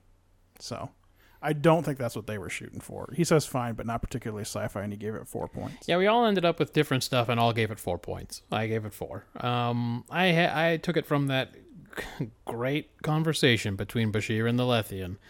Some people fear greatness as much as anything, and self sabotage is the only way out. Yeah, I mean maybe. I don't know. That could be. That's a good theory. Well, I mean, listen, Bashir could have been a pro tennis player. But he, Uh, is that a career in the Federation? I don't know, man. I, we know baseball got the axe, but I don't know if maybe there's some other sports that you can still. I mean, we know they don't have money, so they don't have to worry about that. I guess. Right. I mean, like, I guess a pro tennis player is no no worse of a career in the post scarcity economy than being a gardener or whatever, right? Yeah. But like, uh, Yeah, I guess that's a thing. But would you get a lot of fame and adulation from being a pro tennis player? Yeah, and all this stuff about how he was gonna be first in his class at the academy, but he purposely did a whoopsie. Yeah, he mistook a some pre- reason. a, a pre-ganglionic fiber for a post-ganglionic nerve. But the problem, Doctor, I'm such a great voice actor. It's like, sh- fuck. Um, flip it around to execution. There's no real good way to prove that take, but it's a psychological theory, I guess. Good, good for good for you guys. yep. Um, why does Bashir use his fake tricorder as evidence that this is a coma delusion? That tricorder is- is... obviously fake too, when he's talking to some fake dudes. He's like, "See, see, it says here it's all fake." It is. I, I want to say this about that. It is uh, legitimately nonsense. Yeah, um I mean, it's kind of dream logic, though. And I'm so glad that someone didn't immediately say, but then that tricorder isn't real either. So what does that prove? Because then I just forget the whole show. that's right. We don't need this episode, I guess. Because the alternative to that, right, is that Bashir has no evidence and he's just making a Sisko level assertion about what's real and what isn't. Well, I just why do you need to prove it to those guys if you think they're fake? That's a very good point. Like once they're not real, why why talk to them Like, anymore? yeah, you don't need to prove it to fake O'Brien that he's fake. Like, who gives a shit?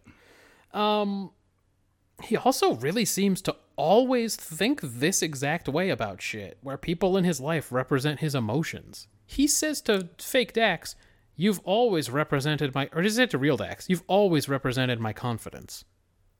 That's fake, Dax, but What? still. Who wrote this? That's not a thing that people do. yeah, what does it? A, what does it mean? But it, you're right that the, he is uh, he's a little bit operating on Schmullis terms here, where he's the only real person in the universe, and everyone else is an accessory. That's right. Just a To piece his of- personality. a piece of him and his greatness. yep, exactly. And they, while they have been making some strides to make him an actual human person in the last season and a half, it's uh, this one is kind of a backslide there, isn't it? Yeah, ways to go, I think. His weird ego about turning 30 is not exactly what I'm interested in watching. Um, do makeup artists get to pitch episode ideas? Otherwise, I don't know how this made it to filming. Cause like wh- I don't even know what this episode's about. Like it's so What if one of the producers was just mad at Alexander Siddig and wanted him to have to spend 20 hours in makeup? That's right. He's gonna have a real fucking hard time while we're filming this one. Enjoy eating a smoothie every day through a straw, idiot. The uh, the final old person makeup was pretty good, but all the stages along the way were terrible. Like it was only optimized makeup for the final stage. Well, I'll, like this show is not in HD, has not been remastered, and won't be. Uh, when he first notices the streak of gray in his hair, the only reason I knew that's what was happening was because of the hand movement he Yes. made. Because this is a very dimly lit episode, right. For all we knew, there was just one more lamp on or something. in his hair was like it was not like until the scene where he goes into the argument quarters and he's already 70 yeah. it's like you couldn't really tell that he was aging Yeah, I think it was they only optimized the makeup for that final stage and all the steps along the way that they did the day of. Like, I don't know, does this look good? I don't know, we got to shoot it. Uh, it was a two for me. Sorry, that was a lot of talking to say it was a two for me. most of this episode takes place in a coma Yeah, there's no need for the stakes to be this high like for most Lethean attacks to be fatal like he pops out and it's like ah it's almost no one could have survived that yeah. Like they said after the end, like the episode's over, and he's like, "Oh, you're ninety percent of the time people die from this shit." It's like what? Yeah, I don't. All I want to say is, if at the end, when he popped out of that coma, it turned out that he was never in any real danger, that changes nothing. Yeah, Like whatever insights he had in the coma world are still there. So that's artificial nonsense to me. Uh, I was never going to score a dream sequence episode high, but this one isn't even good for a dream sequence episode. I gave it three points. yeah, yeah. So really, spent the entire fucking episode in a dream world. Woof. Ben, Ben's a six on it though. Holy shit. Okay. He says uh, he thinks they were going for a thing and they did that thing fairly well. and then most of the rest of that comment is just questions until he figured out what was going on. yeah. And he's a two on world building. Uh, he thinks the tennis ball stuff was silly. And then the the, he, the Lethean guy had a weird beak face. Yeah, and he's some kind of weird, some kind of terrorist looking for some restricted substances. I felt like he was going to put that biomimetic gel right up his nose. His behavior seemed way more It's true. uh, drug Yes, user it was than like- terrorist. An addict's behavior for sure. No, no, I'm sure. I'm sure it's in here though. It must be in his desk. That's probably where he keeps the I mean, yeah, he, he broke into the office and then ransacked a normal shelf, which is definitely where Bashir keeps a substance so so so secretive that it's a felony to ask for it. it's it. under this pad. I, I'm sure of it.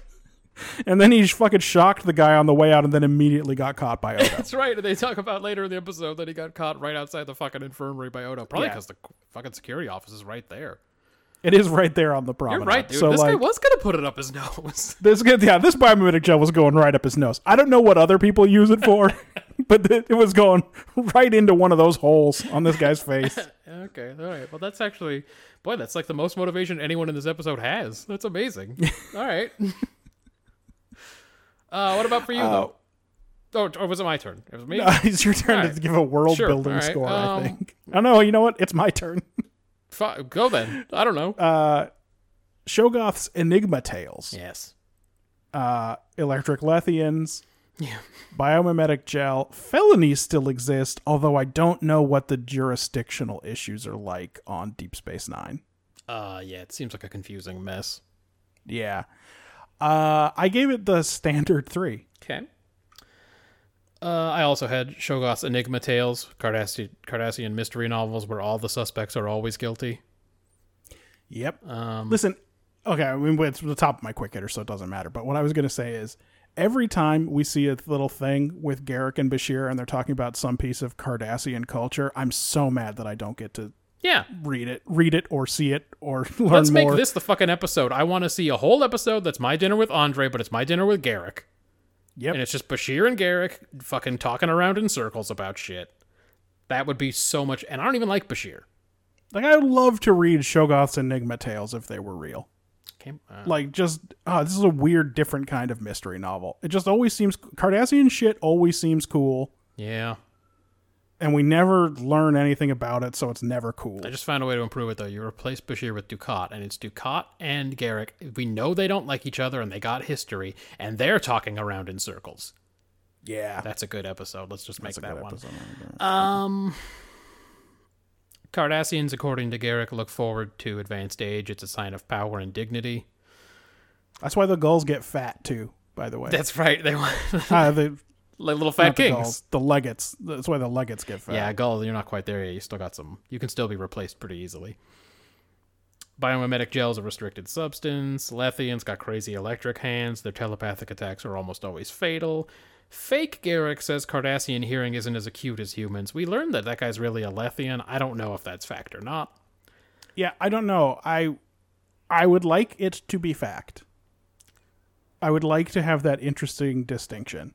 Real Garak says Cardassians don't believe in luck. That seems like he can't he can't know that. Um, I mean, they're real they're real schemers, so that's that's true. it kind of makes sense.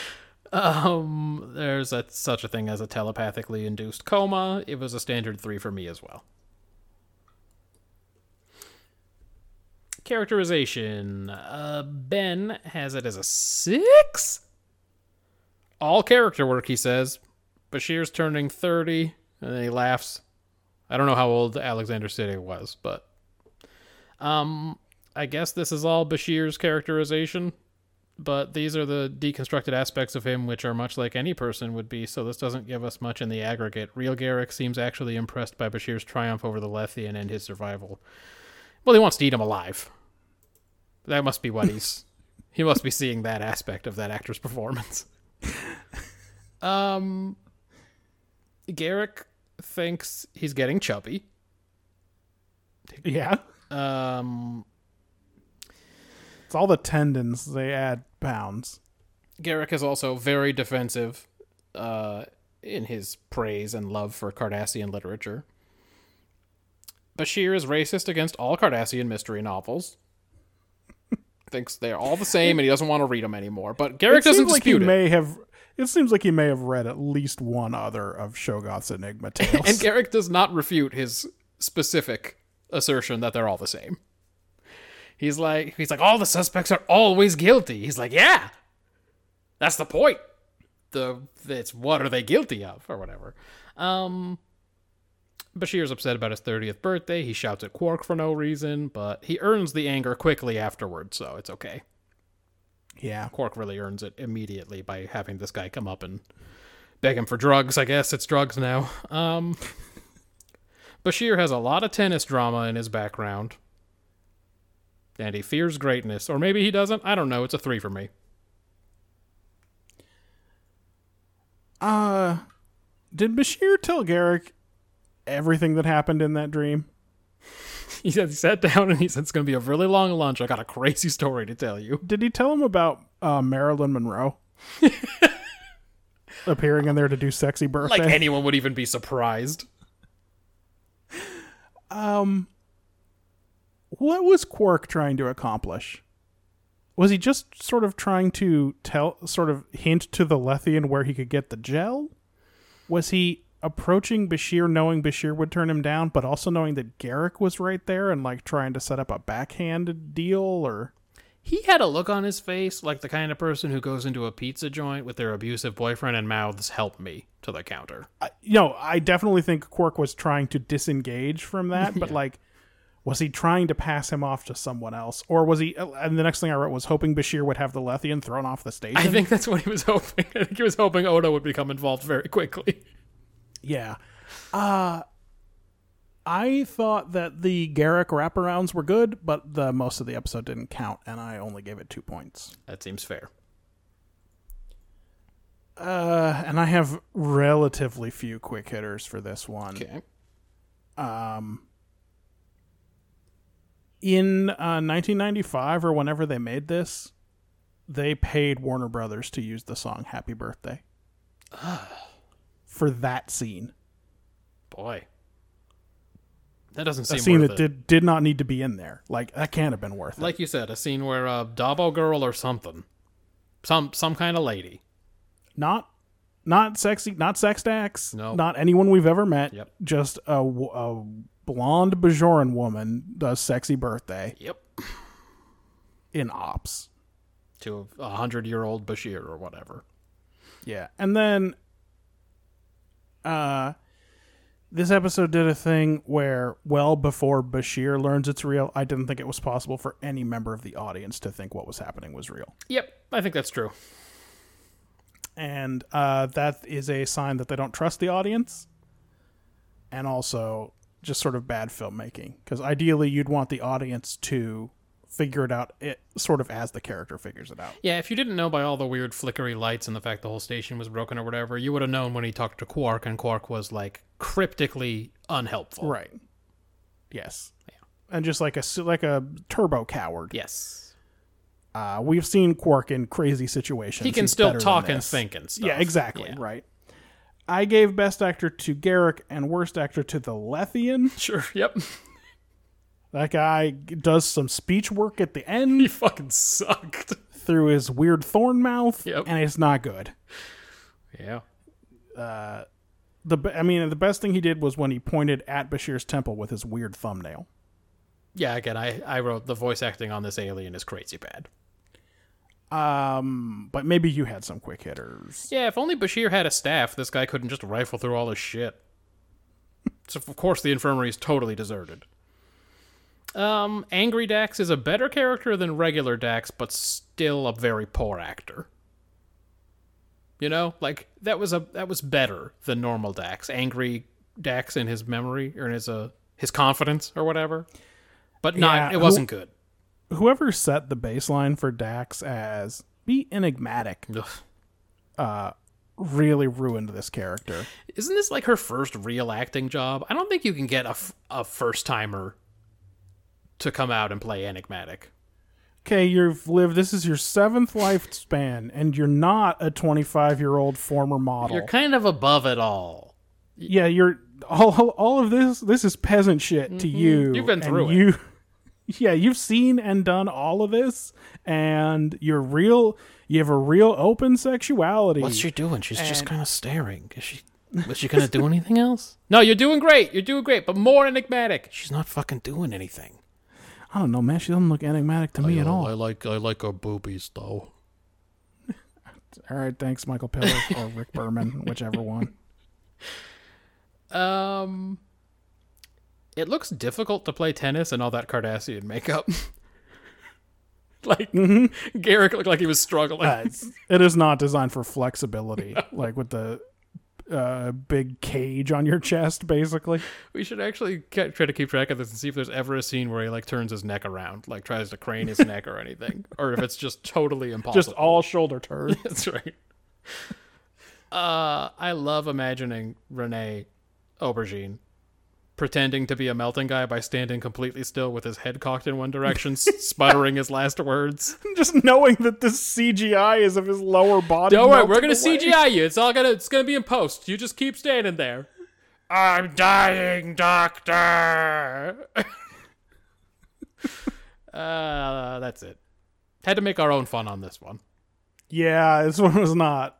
This is not great. Not a great episode. Yeah. Second by the way, place by the list. way, I, I nicknamed my notes this week, chapter sixty-three, the one where the characters say aloud what the plot is.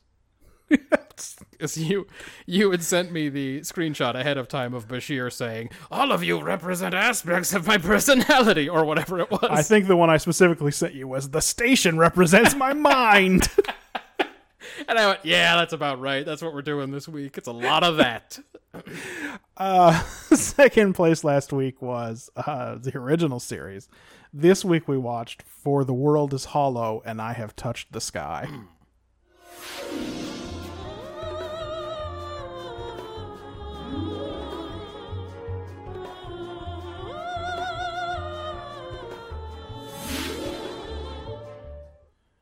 Uh, Enterprise gets attacked by some badly outdated missiles and uh, starts following them back to their origin. Meanwhile, uh, Nurse Chapel calls Kirk down to sickbay because there's bad news about McCoy. He has xenopolycythemia and he has a, maybe a year to live. Ouch. They find the source of the missiles. It's a big asteroid in space, but it's under power. It's technically a spaceship. They don't find any life signs, so they think the crew is all dead, and it is on a collision course for the heavily inhabited world of Daran 5. Is that world exactly as inhabited as Earth was when this episode was made? Uh, could there have been 3.7 billion? I looked it up. The people? answer is yes. Ah, good. It's exactly. So you know what the stakes are. It's exactly as many people as there were on Earth in 1960, whatever. incidentally, uh, this the this knowledge that you looked up there uh, was one of the main reasons I was uh, mad about the plot for uh, Avengers: Infinity War. Oh, okay. Why? What, what was going on in that one again? Besides, uh, there was a Pegasus. Well, let's just say that the last time Earth had half the population it has currently, uh, oh, was like 1970. Yeah, it hasn't been that long.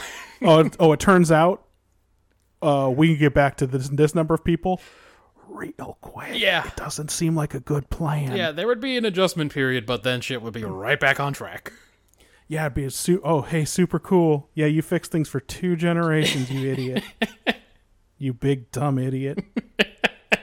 That's all right. Looks like a whale's belly. What's going That's on? all right. He got his head cut off, and then he got he got killed again in the end. Yeah, that's true. That is true. right. Um, I remember. All right, so they go down to see if they can change the course on this asteroid. Maybe they'll have to blow it up. They're not sure. Uh, inside the asteroid, though, it looks like all of the planets they've ever visited, uh, and then a bunch of weirdos jump out of tubes and ambush them. Uh, their leader, High Priestess Natira, welcomes them to the world of Yonada and takes them underground. She prays to the Oracle, an obvious computer that zaps them up real good. I was so excited to see yet another society controlled by uh, some kind of crazy computer. That is right. Well, they're controlled by a computer, but they're also controlled by religion. There you go. Yeah, that's good. Let's do both. Let's just say that that's the case. Um, Kirk tells Spock that McCoy is dying, and after McCoy wakes up from getting hella zapped, a man in a fun kimono comes in and gives them uh, a tincture to restore their strength. Good, good, good. And he tells them that he once climbed the mountains and he knows the world is hollow, and he says the title. Yep. Yeah, he does. Um, but he shouldn't have said or done any of that because he got punished to death by a little thing in his temple I had for s- revealing the secret. I had so much to say about that actor that I ended up saying none of it. I just didn't want to get into it. I had Just like so much. so many thoughts about that guy. Um, uh, Natira comes in and she explains that he was punished by the Oracle. But she's also real concerned about McCoy, and also uh, they are entirely in love. So it's plan A seduce her so that Spock and Kirk can go find the controls. That's right. So um, McCoy starts to ask her about the Oracle, but he- she's four steps ahead of him, and she straight asks him to marry her. Yep. The people are going to reach a new world, and she wants him to enjoy it with her. He tells her about his uh, terminal illness, but she's still into it. Uh, at the Oracle room, Spock recognizes the writing on the Oracle door as being uh, Fabrini, a, a dead people whose star went nova 10,000 years ago. But he knows how that writing looks. But he knows all about that writing. Uh, so he gets the door open. The Oracle doesn't know they're there yet because you got to kneel on a pad before it can see you. You have to say Kirk to Enterprise. That's right. It's a little bit like that am Kirok! Um, at this point, Na- Natira comes in to ask the Oracle for permission to marry McCoy, and the Oracle has that little conversation with her. But now that he's awake, he uh, sees Kirk and Spock and gives him a real bad shock. Um. Anyway, the punishment for what they've done is death, but McCoy begs for their life, and Natira's like, "All right, fine, get him out of here." So they go. He stays. They get married. He gets the little bomb put in his brain, and uh, she starts, uh, you know, instructing him in the catechism or whatever. And uh, Kirk, uh, Starfleet calls Kirk and says, "All right, we'll deal with the asteroid. Who cares? Get out of there." But at that point, McCoy's like, "Hey, I found their great book, and I bet it, I bet it'll teach us how to fix this thing." For sure. Because he forgot that the Oracle can hear you when you've got the bomb in your head or whatever. Yep. So the Oracle starts punishing him. Kirk and, and Spock beam right in there. Spock takes the thing out of his brain. Um, Kirk starts to tell uh, Natira about the Fabrini and everything. Um, she gets punished. She goes to the Oracle room. Why does she get the Oracle yells at her. She gets punished because she listens to them and believes them. Yep. Uh, McCoy takes out her instrument of obedience. They get the book. The uh, Oracle t- turns the room into a sauna, goes into sauna mode. and they get behind the altar. Of course, it's a giant computer back there, which Spock knows how to operate, so he turns off the heaters. And uh, while they're fixing the asteroid so it won't hit Daran 5 anymore, McCoy asks uh, Natira to leave Yonada with him so they can go search for the cure for his disease. yep. But she says, "Nah, it ain't, it ain't gonna work out after all. I gotta stay here and uh, lead my people to the promised land, even though I don't believe in it anymore." Yep. And we fucking 10 minutes ago when I did believe in it, I was like, sure, well, let's be together forever, you and me. Yeah. um. Luckily, before they leave, Spock finds the cure for xenopolycythemia in the Fabrini archives. So they fix McCoy up, and Kirk says, "Hey, listen, if you want." Uh, we can uh, we can be at the f- the new home of the Yonadans when they arrive in 390 days or whatever. But luckily, the show's canceled, so we don't have to see that reunion. Yeah, like we would have. Like they would have remembered that. Like they would have remembered that McCoy's married. Yeah, exactly. He's legally I mean, we don't see a divorce. I don't know. Maybe the Oracle divorced him too. Who knows? legally married. Married. Matthew, Yeah. what's this episode about? Before I get into that, let me just say how happy I was because I don't have it in my notes later. How happy I was that they didn't do a lot of real bad stage acting about that hot, hot sauna. Oh yeah, it's true. They mostly just ignored it, and I was like, okay, yeah, they're mostly are like getting through it, and it's like, yeah, yeah, it's hot in there, but it would take a while before it started to get to you. yeah, it got to like you can still do stuff if it's suddenly hot. You can still do stuff for a little bit. you like you'd be all right for a little while in there, And like Natira has already collapsed from the Oracle's punishment at that point. So right? Although McCoy is trying to take care of her, it's not like you're right. They're Yes, not acting I, about it I, at all. I just wanted to say that because while you were saying that, I was like, oh, I remember being so glad in the moment. They weren't like, ah, the heat. it's true. It's, it could have. Kirk could have been sweating and distracted and like, Yeah. I, I, if only I could. What's the password or whatever? But right, right. right. Uh, but what is this episode about? I had- this is another one we don't have notes from Ben on, by the way. Okay, I had. Is this another painful truth versus uh, sublime lie kind of episode? There's so much talk in this one of your truth and our truth and all of that. the people all get zapped whenever they believe something unsanctioned by the Oracle. But this lady in the end chooses to accept the painful truth rather than live the lie that she's grown up with of the Yonada. Or of Yonada. Maybe um, something about McCoy trying to run away from his truth to this dang asteroid, but I'm not convinced that's really a part of it. Um, and yes, there is obviously the part where uh, are they being controlled by religion?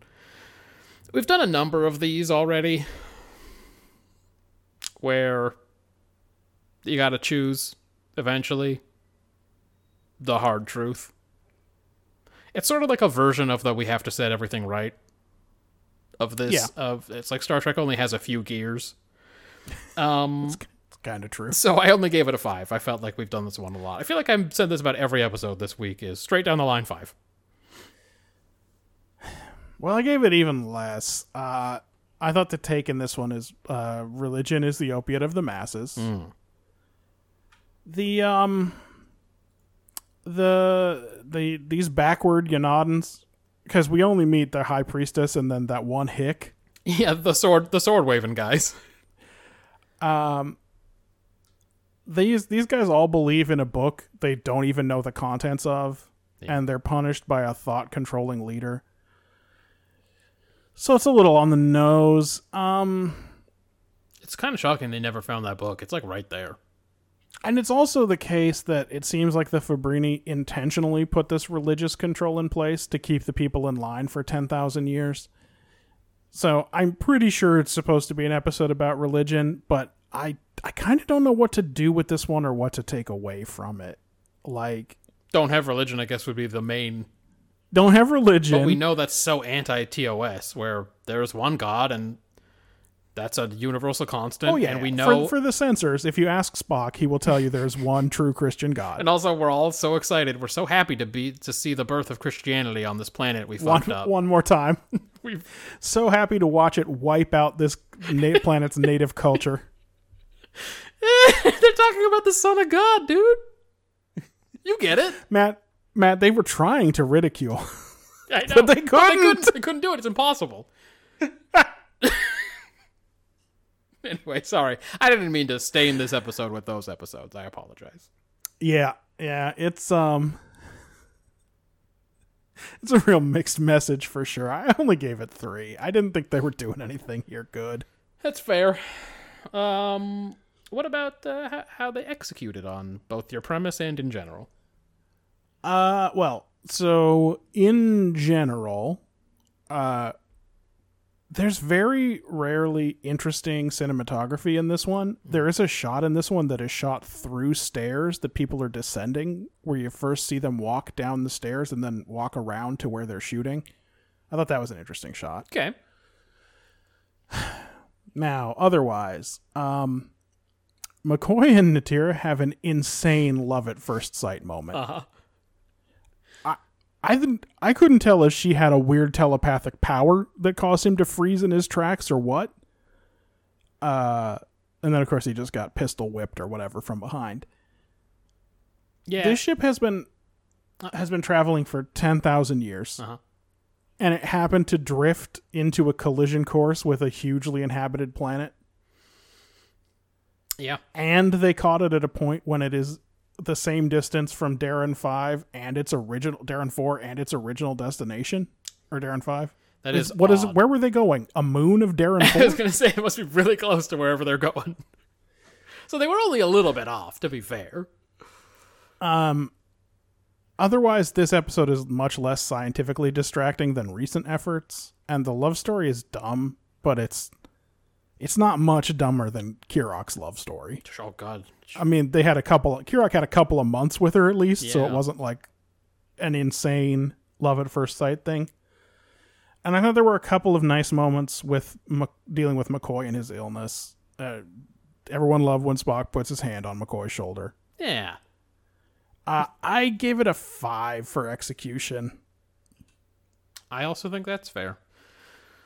Pretty by the books episode, really. The plot moved along, everything resolved perfectly for everybody at the end. Um, except for that weirdo they ran into who got his brain melted by the Oracle. um, I don't really have much. That dude, that dude had been not telling anybody I know. about what happened for 50 years or whatever. But then he met these people who are from outside Yonada. Mm-hmm. And he was like, oh, okay, well, if we got aliens here now, surely I can Nope. talk to these guys about it. Nope. Also, doesn't it know their thoughts? How was he able to walk around with that in his head all this time? I get maybe thinking it isn't a crime. Because that lady gets punished for thinking. That lady gets punished for listening to them and thinking about it. Yeah.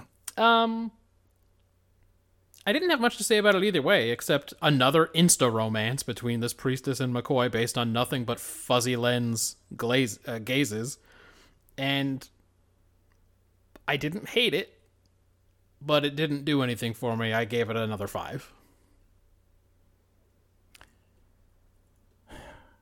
Uh, world building. Scotty is shocked by the chemically fueled missiles, but like, how do thrusters and impulse work? I don't even know anymore. Well, they never attempt to explain it. It's just I, xenopolycythemia or whatever, which McCoy has contracted somehow. They don't really get around to telling us that, do they? He just got it. How he got it? Yeah, no, yeah. not how, not when.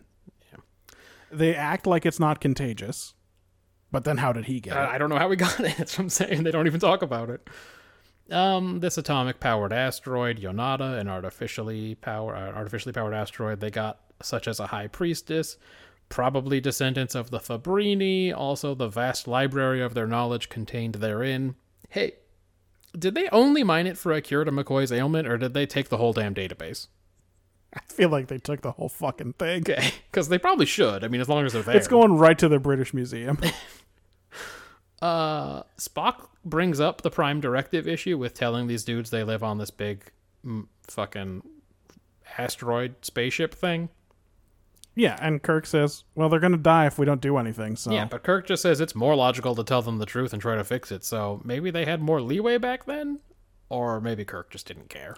maybe Kirk's shenanigans are why Picard doesn't have so much leeway. Could be. Although, as we all know, Picard never gets punished either. That's right. Sometimes they threaten it, but he just outtalks them. Um, this subcutaneous transponder punishment device thing the Oracle uses to spy on folks. I gave it a three. I'm only a two. Um, it's rare for Kirk to contact Starfleet Command. Yes. Why? It seems to work perfectly and with no time delay in this episode. yes, it's the time delay thing is always a. Why is it rare? Are they gonna have it this week? Who knows? Uh, yeah, I don't know. He specifically says the rare circumstance of contact with Starfleet Command, like the rare situation of a bald Elvis. Yeah, first of all, we know that's not true. He's not gonna talk to a Commodore every week. Yeah, they're, they're the biggest pain in his ass in the whole show. Not the Klingons, not Yeah. anybody. This is fucking some Commodore or Ambassador, Ambassador. yeah. yeah. I was gonna say Ambassador Fox might show up. He's like, oh, this fucking guy.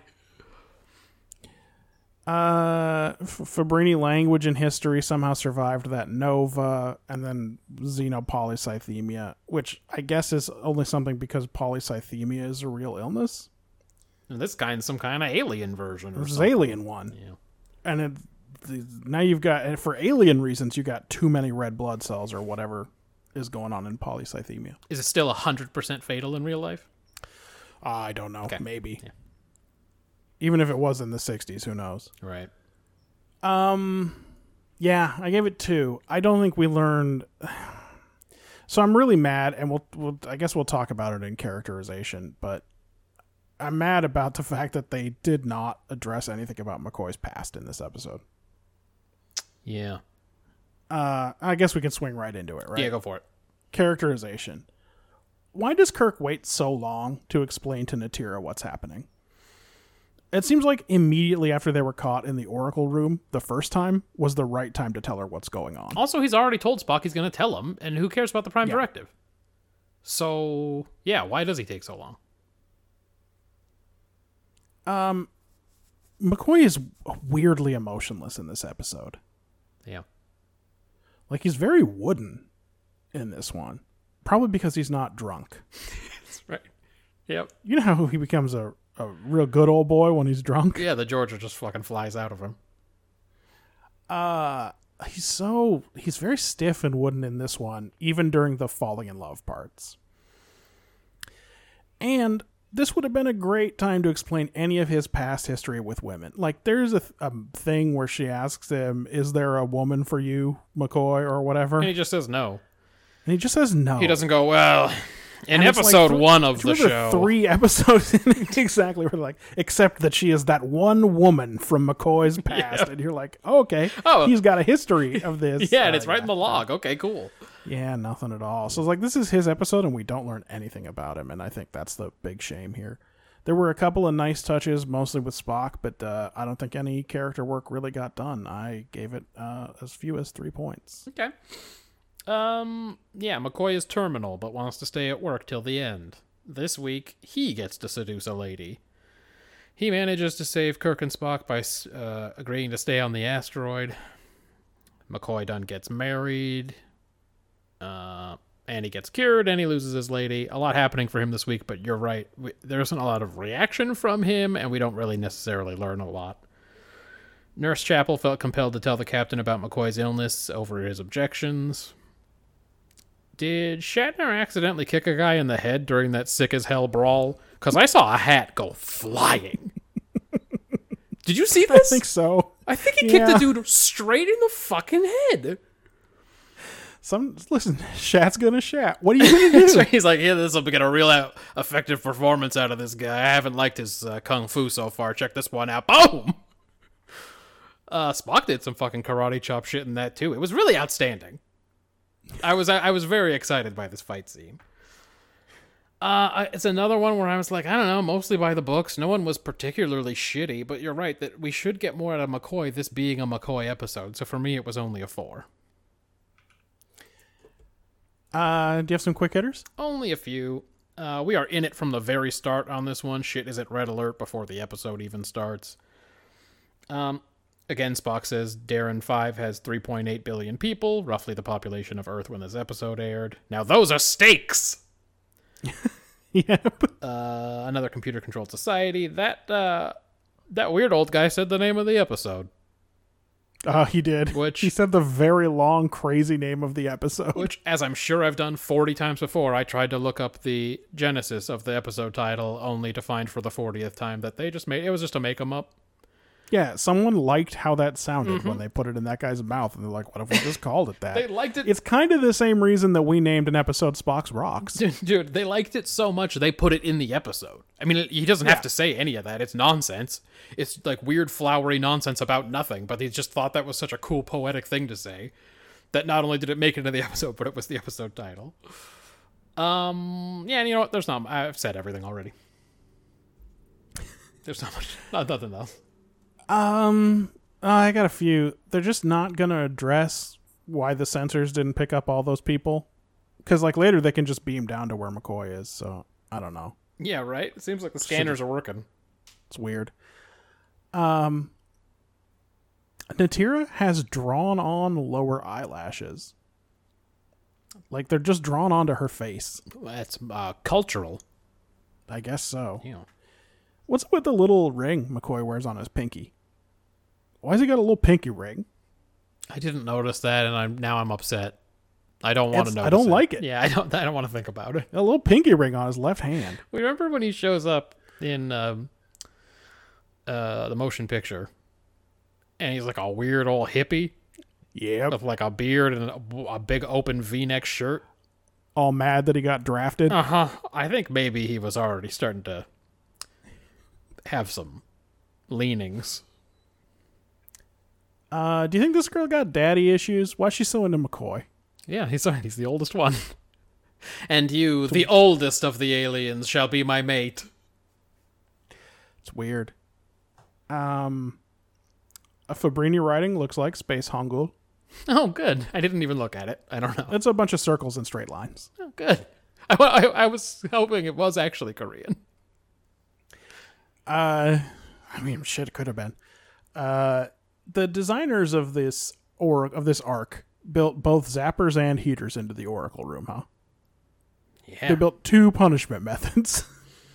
Yeah, it's one of those things where you you look back at the design of the whole thing and you go, man, they really fucked up because like if they're gonna make it so that they want everyone to be just so completely under control and not curious about anything and basically just grow up to be a bunch of dummies, they really need to program that guidance system better. Because like once it broke, who's gonna fix it? yeah, They can't even look it's at the not book. a good plan. Like they're not allowed to see the book. Like, do you know how in the Morg and the Eymorg they at least had that teaching device Yeah, that right. could make you smart if you needed to go steal something from the Enterprise, like like say Spock's brain? You put on the hat from Mario Odyssey, and then you can do it. exactly. Uh, these guys did not have that plan. no.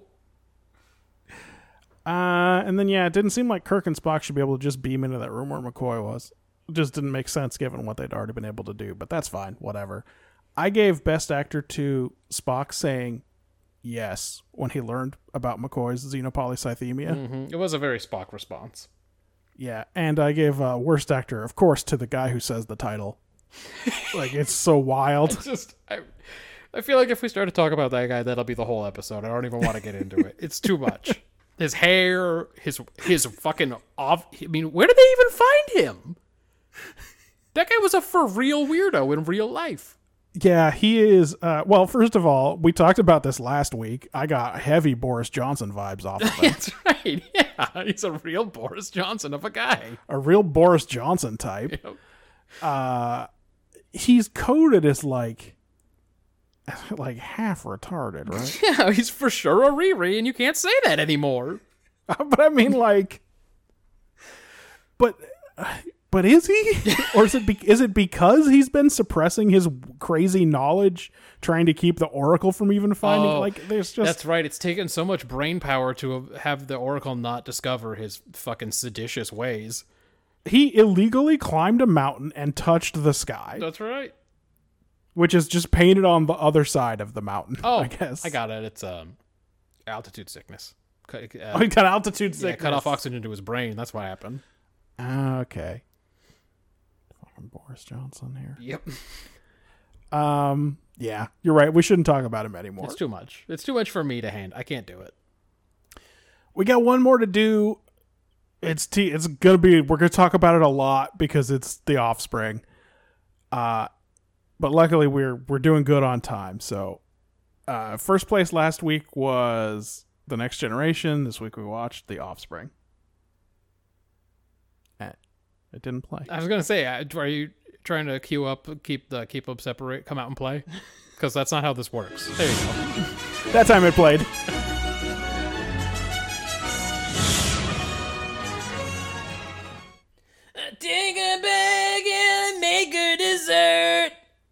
Anyway, um, is that how the is that how it goes?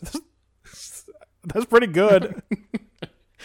Let's see. Uh, Data went to I don't know, like the Consumer Electronics Expo or something, and he, he stole somebody's sick as hell new tech, and he made a dang android, and he named it Lal. Yeah. He and It's Hindi for beloved. he and Picard have a tense conversation about that, By the way, they couldn't think of a way to get that in organically. Picard's got to say which it in I the log entry. learned since I'm Which I've I always recently include a learned. fact that I learned in each log. means beloved in Hindi. Uh, Picard's been bullet journaling, and you know, Right? Well, he's all the fads. He's into all that shit. Yeah. Uh, he and Picard have a tense conversation about the great responsibility of creating a new kind of life, but Data's too thick to comprehend what he's talking about. Data and Troi take the android to the holodeck to choose an appearance, and um, Lal settles on human female. Yep. There's some montages about Lal learning things, and Data agrees to send her to school. Asshole Admiral of the Week rings up Picard and says he wants to steal that android if it's the last fucking thing he does. and He then for sure is gonna steal this android. he says, You'll never stop me. The android's mine. and then he threatens Picard just so you're sure he sucks. Um, I, by the way, I hated him as soon as he wasted a priority one call yeah. to tell Picard to just hang, just hang out there till I get there. Yeah. Priority one. That guy took a fucking Excelsior out there. Probably Picard answered that call in his little robe and shorts, and it, that was the call. I don't know how far away Galor 4 is, but I think it took him like a week to get there. Just hanging out, waiting for the hood or whatever to show up, Yep. whichever Excelsior class ship that was. Yeah, so you know it's not the crazy horse. That's on fucking Nechayev duty. Um. All right. Uh, Lal has a bad first day at school, and Data gets some advice from Crusher. The mean admiral calls again and says he's taking a fucking Excelsior out there to look over Data's shoulder. Data asks Guinan to give Lal a part-time job, and she uses a contraction, I guess, indicating that she's learning things. Um, that Data never has already. She uh, also does a big wet kiss on Riker, who just got back from some pervy vacation, I guess. I don't know, dog. yeah, sure. We'll talk about it for a million years already. Um, the uh, Admiral shows up, and it's clear he has no interest in observing Data, only taking that sweet, sweet android back to Galor 4. He interrogates Lal, who uh, goes to Troi in a real state. yeah. Troi can feel she's upset, but like Troi's powers are a real mystery, so. Um, This is her first encounter with somebody who sucks, and he's got it turned up to 11. She's just as so, shitty as I mean, I'd be. in a state too. Like, she didn't even understand that the kids were laughing at her, I know. yeah. but now she knows that that's a possibility, and then Admiral Haftel comes in. Ugh. Yeah, it's pretty bad. It's like if the first one of our dad's friends we ever met, like say David Christ, was a real piece of shit. Oh, right. No, Oh. That's why I, mean, was always dude- in a state. That dude sucks, but he wasn't trying to kidnap us. I don't know, probably. Who knows? Um Troi uh, Troi can feel she's upset, but who knows about her powers. Anyway, the Admiral is in the middle of ordering Data to hand Lal over, but Picard is like, eat a dick, bro. The Admiral is like, I am Starfleet! Gets real Vince says that. McMahon about the whole thing. Picard gets his speech music in the background, but don't none of this matter because Lal is busted and somebody needs to start wrenching around in her brain. Data and Admiral Dickwad try to save her off screen, but it's too late. Uh, she's hella broken.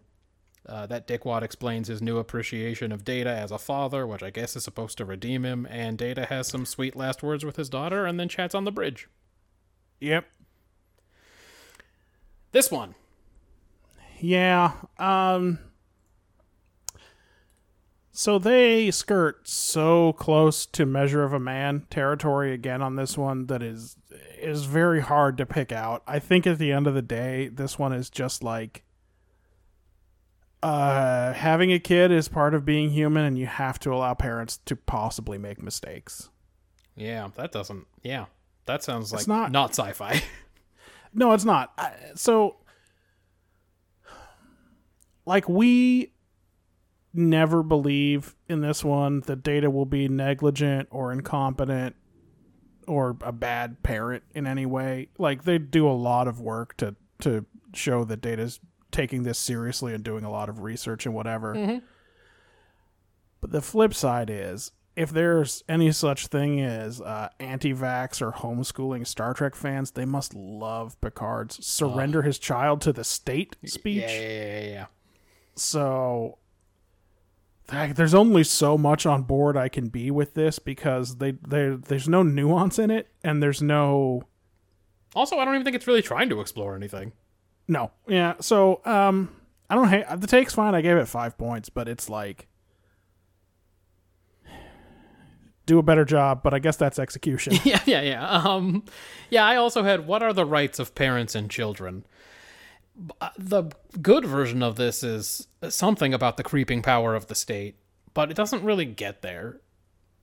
It, it, it just, we focus too much on data, whether he's fit to be a parent or whatever. It's like it's something that I guess is worth exploring, but the fact that I couldn't summarize it with any more specificity, like, isn't a great sign. Yeah, I agree. It was something about parents and children and their rights, but I don't know what. And the crux of the episode seems to be Data and Lal and Picard versus this admiral, and he sucks from the start. And like you said, it's not like anyone. It would be sort of an interesting one-off episode if they ran into a race of people who were treated their kids real bad, or if there was a junkie on Enterprise, which would never happen. But right. and then like, oh, but what are we gonna do about this person having a kid? I don't know. But none of that stuff happens. So it was a four for me. Uh, Ben's got it as a five. Okay. He says he wanted it to be about fatherhood, but it wasn't quite that, so he thought it was a rehash of Measure of a Man. Uh, I will say that they do way too much Measure of a Man work in this. Yeah, at first it's weird how much they're not talking about that trial, and then it turns back around and then they talk about it, and it's like, But at that point, it should be like, so why are we even having this conversation? Yeah. Like, there is no at the at the point where he orders him to turn over his daughter. Mm-hmm. It should be like, well, you know, you can't give him that order. Yeah, we You already know he did can this. resign. We've covered this. yeah. In fact, at one point the guy even goes, Picard says it to him, and he goes, yeah, but still, like he says, Yes. he says, I acknowledge that, but. And then he just says, "But I really want that fucking android." That's why I kept saying that because it's like it seems like the guy doesn't have an argument. He just fucking has got to get his hands Listen, on we're that gonna android. make killbots, and I want to make killbots. We're so close to making killer robots. I can feel it. This is a huge step to killer robots, and I gotta put my hands on that android. How many points did you give? I want to the way, feel it. for a take. Um. Oh, I had given it a four. okay, Uh, tur flipping it around, Ben gave it a, seven on execution. yeah. I don't know if that was going to set off an alarm. I guess we decided not to do that, right? Uh, he didn't give it. Uh, we, there's two episodes we don't have notes on, so I'm not going to play the pick of the week Oh. thing. This is the of the three that he scored. This is the one he scored highest. But Yeah. Um, he says Picard's trying so hard to make the very good point that making a life is not the same as parenting.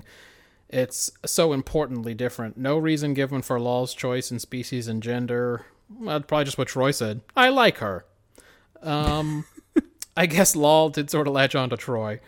The orientation phase in the apartment is stupid. Didn't he download all his brain into hers? yeah, he shouldn't have to teach her what a chair is. Oh Uh, yeah, that's what I was thinking that too. Like she's like "F- the flower smell when she smells the flowers. yeah, sure. Um, but here, but here's the thing: like That's fucking data to a T. Yep, he doesn't understand anything. Like understand it's just anything. gumshoe with data, but it's the same shit. Um, he says it could have gone awry in a lot of ways, but that actress carried it off. Uh, it's a little off because they don't lay out any new ground for why Starfleet can order Lal away to be studied. Yeah, they do not.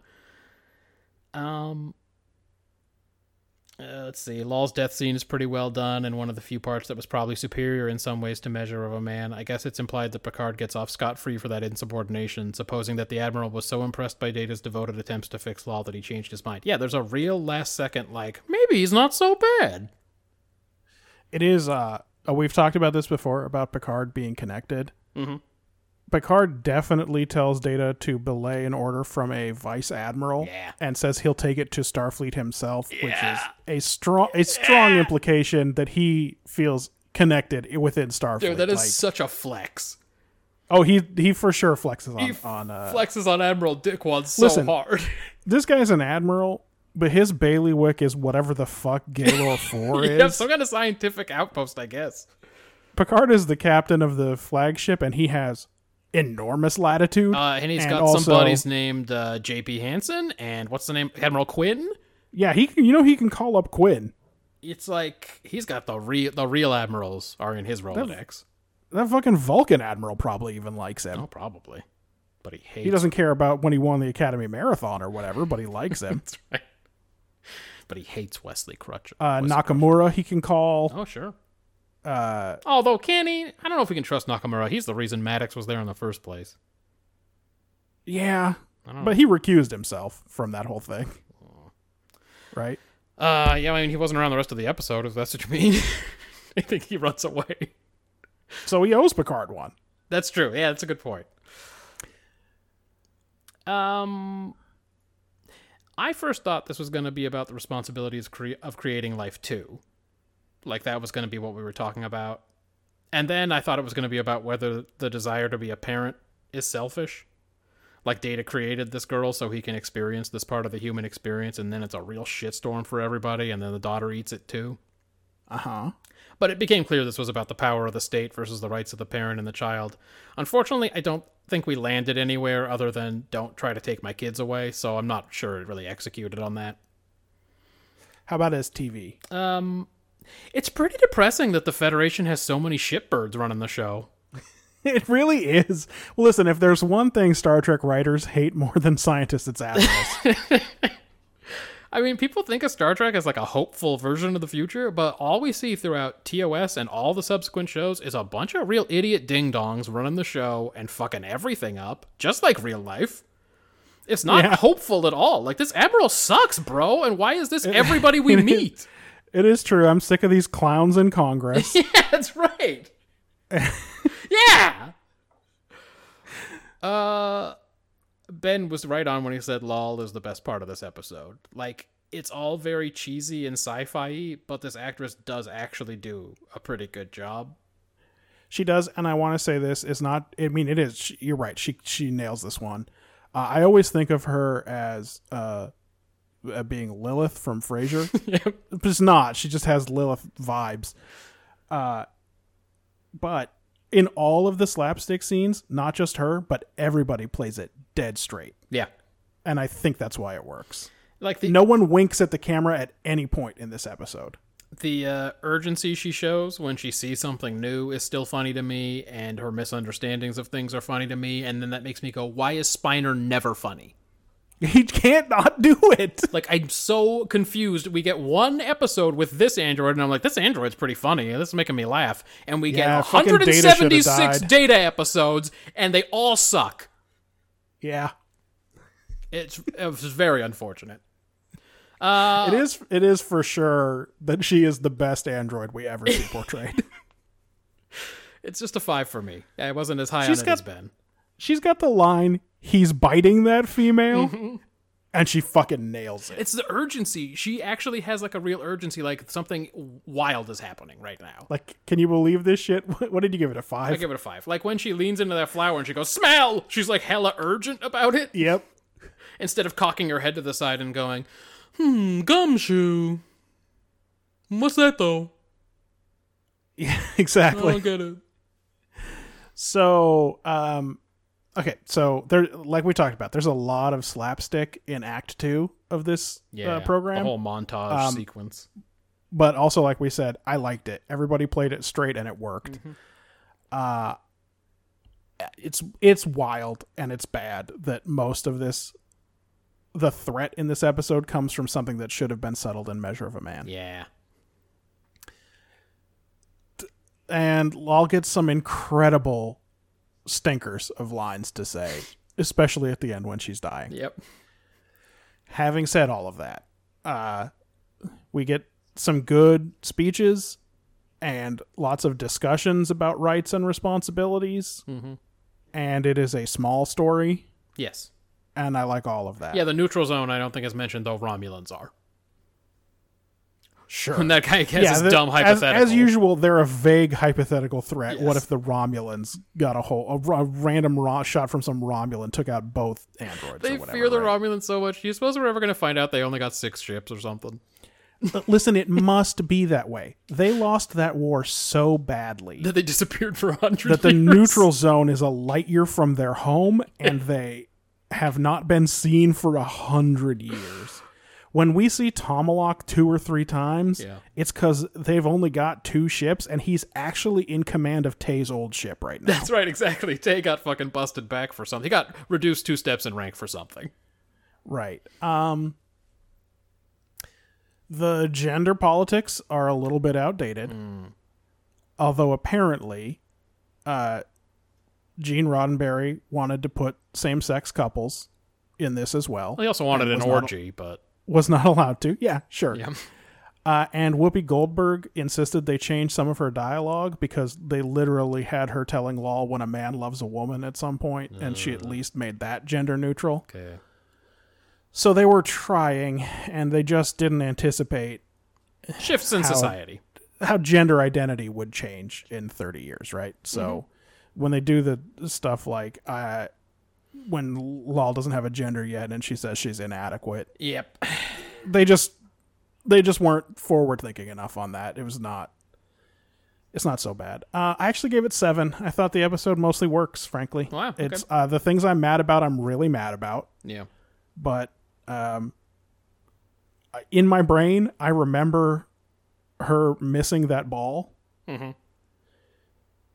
Uh, and I think, oh god, that fucking episode. yep. and then to watch it, and you're like, oh, it's not that bad. No. Oh, they did it. They did actually did this one pretty okay. Most of the time, our critical eye only reveals bad things. Yeah. Occasionally, we're like, "Oh, that wasn't that wasn't as bad as I remembered." Oh yeah. Huh. Um world building. Yeah. Uh Ben gave it a 4. Let's see. Yeah. The main the main idea here is uh Data getting to run these experiments and then, then Picard being mad about him, although like what did Picard think was going to happen Oh, in there? this is as usual. If Picard is mad he has to deal with all this. yeah. As usual, like that's Uh, clear. What data, what is happening. emotions, and so on. Uh, he's he's a four on world building. I am the standard three Okay. because this does this goes so far to undo some good world building earlier in the show. yep. Uh apparently, contractions are a variation at the quantum level I don't. Yeah, I don't. because they said there's some variations at the quantum level between her pathways and his, and then he immediately says she can use contractions, for instance. Yeah. and that's extremely dumb. Uh, memory transfers, misuse of priority one channels. Picard feels like he has enough pull to fight and win against this vice admiral. Yeah. Um, yeah, and then of course Data potentially creating life. Although boy, doesn't it seem like he's never going to do it again. well, it didn't go that well. Yeah, It was a real Uh, problem the- for everybody, and then the thing died. Ended up being the standard three. I think they were shooting for more and they did bad. Frankly. Yeah, I uh, I had it as a three. I could see four, like um, submicron matrix transfer technology, allowing data to transfer his database onto Lal. Some facility at Galor Four that this admiral thinks will be the right place to raise an android. Is Ten Forward a biker bar? Everyone in this episode talks about it like some wild shit happens there. I mean, unless Sarek is around, shit's usually pretty chill. Uh, honestly, it's like uh, there's 3D chess on the tables most of the time, and the alcohol's not real. Like sometimes they bust out Stratagema if it's a real event, but like I don't think it gets crazy in there. Guinan has a fucking huge gold-plated phaser rifle back there, And she says to the admiral that when people don't behave themselves, she escorts them out. and apparently people hook up there all the time. And the guy's like, "This is not the kind of place where you. This is not what I would call a, a great fucking behavior to observe." And you're like, "What is happening at Ten Forward? They all wearing these bad pajamas and just sitting there eating Sundays." yeah, it really doesn't seem that bad I'm so confused by it. Like everyone agrees that Ten Forward is kind of a wild place, drinking their prune juice and shit. Um, there's a starbase on Otar 2 The main thing here is Data cracking something that only Soong had done, and since no one has had the ability to study data, I guess no one has made a lot of progress since then. Although Data is able to do this because of progress other people are making. Yes, he goes to that conference is- and comes back and like, oh, I got this. The impression is definitely that people are catching up, Mm-hmm. and he's ahead of them because he has the model Yeah, exactly right. to, to, to reverse engineer, right? So, like, I think the idea is both that humans are getting closer, and also we keep seeing this with Maddox and now with this Admiral, that humans are trying to achieve this, and they're preparing for the day when they do achieve it. Yeah, some people are desperate. Like Maddox was, he made it his life's work, and was fucking crushed when he didn't win that that fucking trial. And then uh, this admiral is fucking. He wants honeycombs. I don't know. I don't know if you understand what I'm saying. I do know what you mean. He wants he wants this android as much as that Lethean wanted that biomimetic gel. Like he was gonna Oh, yeah. go rustle Lal's around. going right up his nose for sure. he was gonna go rustle around in the doctor's office to see if Data's android was hiding under a pad or something. Ah, she's up in the ceiling. You're never gonna find he's her. gonna walk in, gonna walk right under her. It's fucking sly, dude. Data's got a huge lab. Is anyone else allowed to work there? That's actually a good question, Ben. What? the fuck? What's the fucking point of putting her up in the ceiling? Now she's gone. You'll never find what her. happens up there? Is that where she gets charged? That's right. She Puts it right into her port. Ah, I put her in backwards. Hold on. Damn it, this always happens. Why don't they design these things Oh, better? Wait, that way wasn't right either. Let me turn around again. sure I- Why does it work this time? I gotta do it five times every time. um, so just the three for me as well. Uh, characterization though, Riker's absence is explained only as personal leave. Yeah, but don't worry. The minute he shows up, he hits on a new bartender. That's right. Wesley hits. this is not like yes, she plants one on him right away, but he immediately flirts with her. he knows who to go to. He's like, this lady's not in the same str- fucking checkered pajamas. I'm going after this one. I've tried all these other chicks. Um, Wesley has tried to enter Data's lab without permission. It's a real oh yeah, that is fucking sneak. that's true. Geordi catches him in the beginning. He's like, kind of. Plus, the lab's always locked. And he's like, now, how would you know that? Uh, Troi is mad that it doesn't look like a human. When she first That's sees it, That's true. I don't know why she cares so much. She also thinks that if this robot looks like an Andorian or a Klingon, it'll have trouble socializing. So much for the evolved 24th century. Yeah, yeah, yeah, yeah, yeah, yeah, yeah, yeah. Troi's not on top of that. Picard has already forgotten his big trial and says that Lal is just an invention. Yeah, He is also very cross with Data for not consulting him. Lots of good small touch acting. Pat Stew, when he's first grilling Data about this, he like he seems genuinely worried about Data and Lal, and then like when he just shuts down and puts his hands on his head for a minute because Data's too fucking dumb to understand what he's talking about. yep. Later, he's willing to tell this admiral to shove it to protect Data and Lal, so I guess he fully comes around throughout this episode. Yes. Um, Data is really dumb for real. Like, he can't fathom what anybody is excited or concerned about in this episode. He's either choosing to be ignorant or his programming, like, really sucks eggs. Because he's just like, I don't understand. I just made a daughter just like you guys do every day. It's the same, but it's literally identical. It's like, Listen, right. everybody everybody knows Soong was a hardware guy.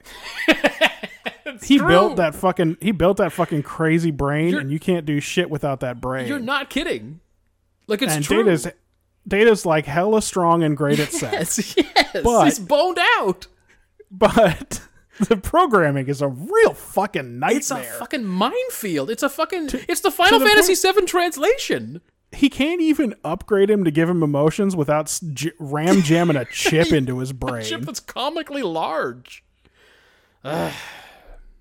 Anyway, um, Data tells Lal, and he seems to have programmed it into it as well, that it has to choose a gender or it's just a big fucking failure. Now, again, in the early 90s, that tracks. Um, I actually thought Data did do a couple of dumb comedic faces in this episode. He was actually the only one who didn't play it straight. he does them every episode, but e- even in this one, it's less than usual. Frankly, like I always think of the one where he Geordi's getting electrocuted and he throws him, and then he goes, Uh, I don't even want to talk about how wild and dumb it is that Data can't use contractions or the fact that he definitely can use them. I want to talk about neither of those things. it, it, and it. But it's always so crazy when someone fucking seizes on It just a contraction. Like when Lal uses a contraction and Guinan's like, "Wait, what the fuck?" it's just like he's learned so many things. Yeah, He's learned and gr- we're supposed to believe grown just so much since he was turned on however many years ago. like what's the fucking deal? Is it that he can't tell when a situation is casual? yeah, that's what I'm t- trying to figure out. Why would he be incapable? Why? Under what circumstance would that be a thing that he would he wouldn't be able to fucking breach that barrier of using contractions?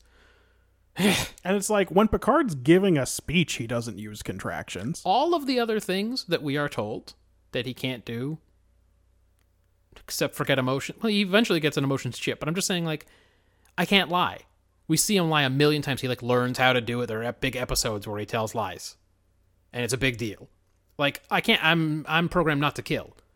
And we just see him fucking one we see him ice people all the time but there are specific episodes where he, where he like he overcomes that he ex- he explicitly overcomes that, like in the one with Kivas Fajo, where they had to turn off his phaser in transport. Yep, And it's a He big was- deal. He was cold murdering that guy. It's a big deal because he's programmed not to kill. Like I I really have always liked that episode, even though it's a data episode, because I think Kivas Fajo is great. yeah. Uh, we'll see when we get to it how that one goes. So the fact that he is like, no, it's a stra- hard stop. I cannot do contractions. Cannot, cannot do it.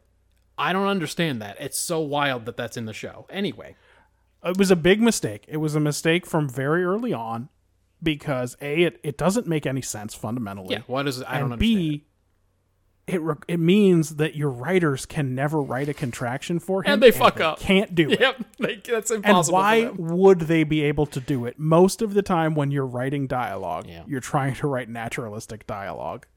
Sometimes a contraction's going to fucking slip into data, and then Spiner's just going to say it because he's Ron Burgundy out there. Oh, I bet there are times when he says it when they've written it the other way, just because it is natural. Like Oh, it's yeah, natural probably. to use contractions. I'm sure there are times where it's written without a contraction and he just says can't or whatever, just because he's he's fucking on the spot trying to remember his damn words. Yeah. Anyway, um,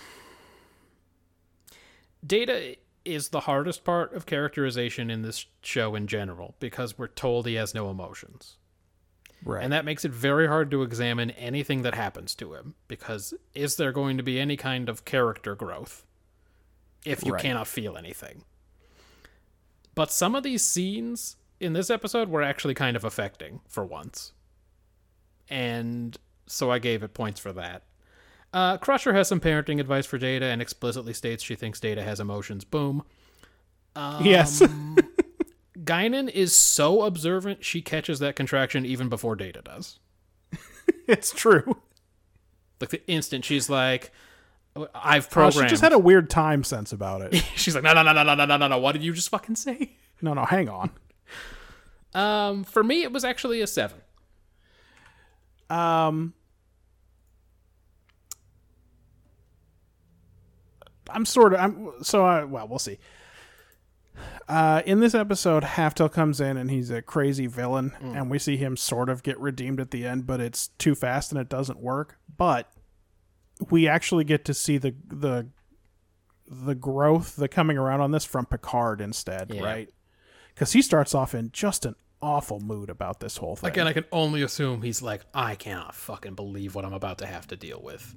and he he definitely comes around on the issue. Yeah. Uh, I thought this is uh, weirdly one of Data's better emotionless performances. and uh, he he mostly keeps a straight face despite some pretty wild acting by Lal. yeah. Like she turns to him at one point and lets a bunch of Kool Aid fall out of her mouth. And he keeps it together. It's pretty good too. It is pretty good. Why? Where did that actress go? It is a, it's a she was too good for this show. Yeah. is what happened. Like I don't know what happened to her after this because I assume if she had normal looking hair, I wouldn't recognize. Her. Oh no, her. for sure. Yeah, we would not. if she didn't have uh, awful bangs, An awful Um, '90s bowl cut or whatever. but uh but like if she had if she if she had been on this show we could have gotten rid of data like they were just like well we just don't need him Wouldn't that have been Like- so good? It's too bad he's the greatest actor any of them have ever witnessed. Like if every fifth episode she just screams soft you'd be like yeah Yeah, I'm into this. Um, hey Riker just beat a rape and murder rap and he is aggressively flirting with a this bartender Dude never fucking learns. that's a fucking bad look And again, he was on vacation. What was he up to? We know what he's like. a personal leave is all we're told Yeah. He was getting warts phasered off or something Yeah. I hope they face him off. Listen, we've seen people be pretty precise with those phasers when they need to cut a hole in something. no, for sure. Uh, I gave it a five Okay. for characterization. I believe that is what Ben gave it as well. He says Troi quips at Picard that he's never been a parent, so can't understand the relationship. Uh, he was going to say that Troi doesn't know either, but wait, she did have a the child. Uh, Lal clearly has feelings and has Data's whole brain mapped, so ipso facto Data has feelings. I agree entirely. This is a lot of proof in this episode that Data has emotions. Classic dad moment when Data is clearly warning off Riker from his daughter. Picard's willing to go out on a limb for Data and Lal. What about quick ones? Well, you know I've got some Yeah. Because this is a, this is a fun little episode for sure. Um, Troi looks fucking terrified to see Data holding that foot. Does she assume he ripped that off a living person? It's with Data, you can never tell, man. This might be one of those weeks where his programming's messed up. I kind of liked um, Wesley mouthing father at either Troi or Geordi. I couldn't tell from the eye lines who he was looking at when he did that. Yeah. When when Data said father. Uh, can we have more naturalistic Wesley? I know we talk about it every single. they say week, you're from Novacron. Novacron. uh, so I like when Wesley's a person. Um, It's rare. I don't know if it's just the bad lines and he can't get up for them or what, but his delivery sometimes is awful. I turned around on this Data Picard interaction a couple of times. At first, I said, Data's got a real good point, Picard. Why would he have consulted you first? But also, what did you think he was up to when you gave him a two story cybernetics lab to ah, play around That's what in? I'm saying. How does he get that thing to himself that he locks all the time so no one can go in it? Like, what, what did anyone think was happening in there?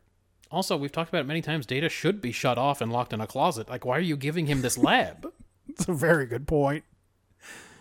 Uh, you've never been a parent, says Troi, who was a parent for a very hectic 30 hours last, last season. yeah, but that kid burned his finger on some soup, so she's had all the experiences. And then I said, uh, I mean, Picard is 100% wrong on this one, but it feels like, still feels like Data is being deliberately obtuse. Absolutely. Pretending he did not understand what the problem was. Uh, whoops, if you don't have a gender, you are inadequate. The 1990s is showing through here. Um, hey, hey, Data, if gender is in sexuality level two, what the hell is in level one? Yeah, what's more basic than gender, right? What is you? What do you start with? yeah.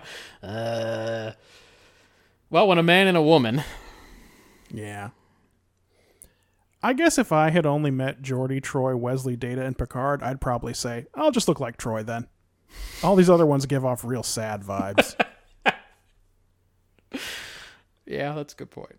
I choose your gender and appearance. yeah. I am Barash. I like her, says Troi. She has awful bangs, and I have self esteem issues that make me want to hang out with women I consider less attractive. I thought the same thing. She probably had like some bombshells on there. She's very glad it did not narrow down the list too. Listen, she got Nagilum dunked on her real oh, bad. So it ruined her confidence forever. yeah. Yeah, yeah, I've seen all these before. What are all these? But what is that one over there? What do you call that one? No, no, no, not that. Not the one with the low cut dress. The one with the afro. What is it? A woman, you say? Now that's interesting. Hey, Lal screaming the word soft when she sat on the couch uh, is the biggest laugh this project has given me so far. yeah. There's been some wild shit, uh, mostly in TOS. Oh, also, I welcome this huge one, but uh, the horse laugh. There's been some good ones, but Lal just sitting on the couch and going soft. Uh, I I laughed out loud, uh, and I really enjoyed that. So, okay. can you explain to me, Matthew, what happened here with Wesley? Did the barber call his mom when he didn't show up? Or does she go to all his haircuts and insist on his nice boy hair? For sure. He wants to get a cool Klingon haircut, but she's not going to have any of that. She already banned their music from their quarters. She calls him. Yeah. I know this didn't come up, but she calls him and says he's late for. He's supposed to be getting a haircut right now, Uh-huh.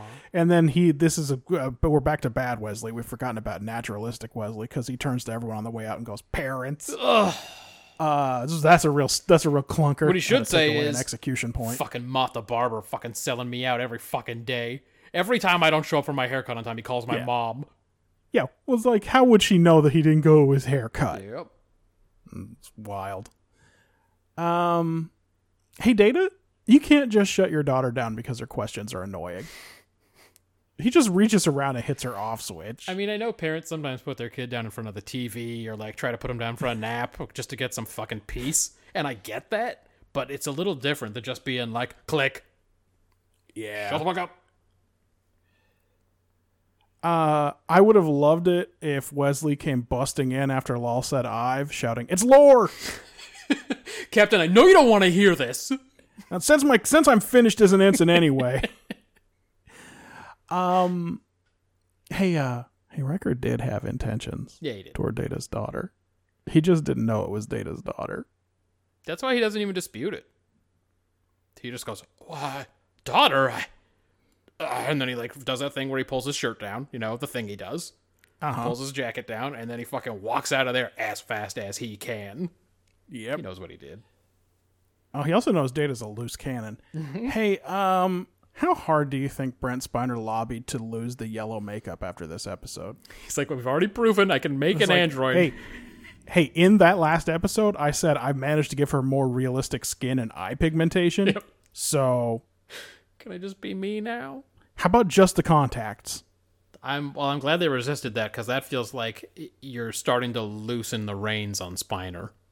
If you start to let him show true. You don't want you don't want to loosen the you don't want to loosen the reins on Spiner. no, starts to show up with his real fucking skin color and eye color. Pretty soon he's just gonna be fucking slapsticking around the bridge. Yeah. And then finally, Lal says what every parent wants to hear: "Thank you for my life." Well, she's not so good with the thoughts yet. well, also, that is when her she is falling apart. Yeah. Um, I gave Best Actor to Data. Listen, if I'm not going to reward him when he doesn't shit the bed, then I shouldn't get to complain when he does. Okay.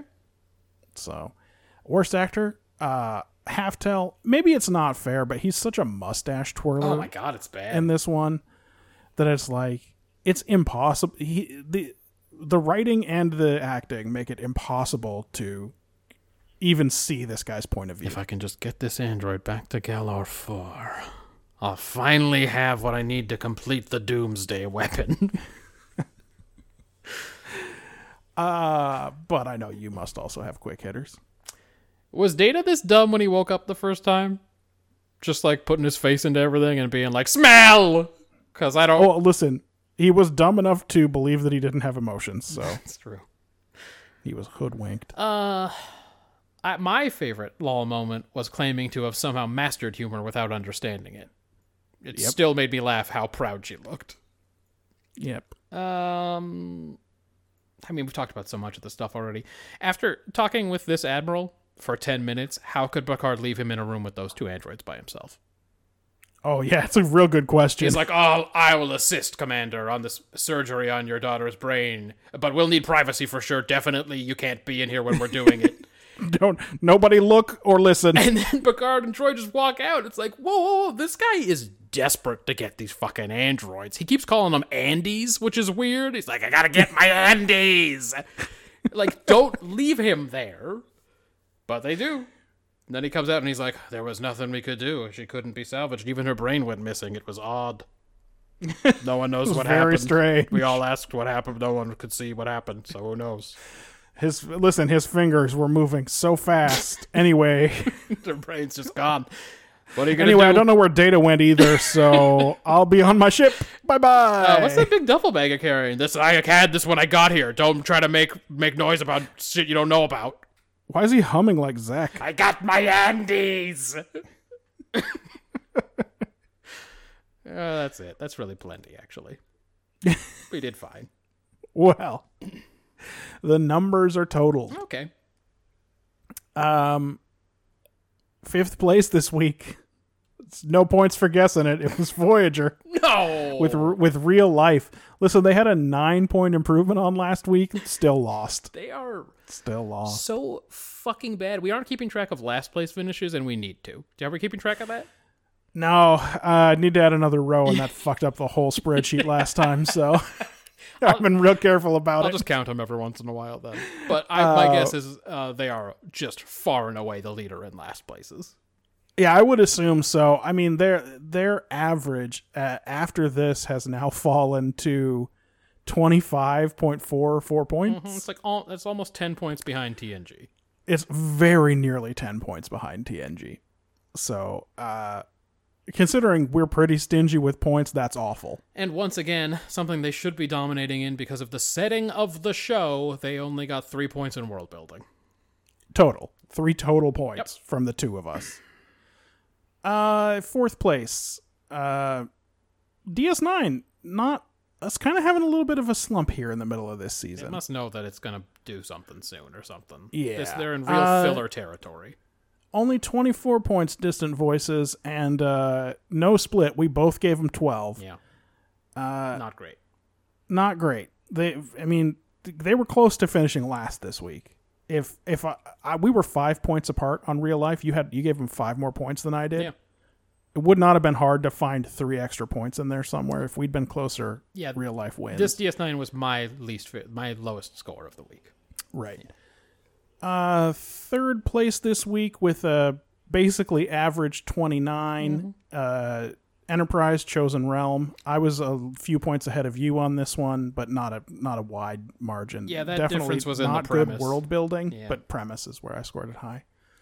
One point ahead of that in second place this week, TOS for The World is Hollow and I've Touched the Sky with exactly average, a 30 point score. Yep, that's because of me. I, I I gave it 17 whole points. Yep. And the winner this week, uh, notching their 23rd win, TNG, the offspring, 39 points, which is a little lower than the average win, but uh, 39 is still still pretty good. I mean, honestly, they got lucky. It was a bad week. Yet it, was was, yet week. another bad week. So, uh, sort of a decent episode from TNG was enough. So, yeah, 23 points, uh, 23 wins now for TNG, 17 for TOS, 16 DS9, 5 Enterprise, 2 Voyager. Yeah.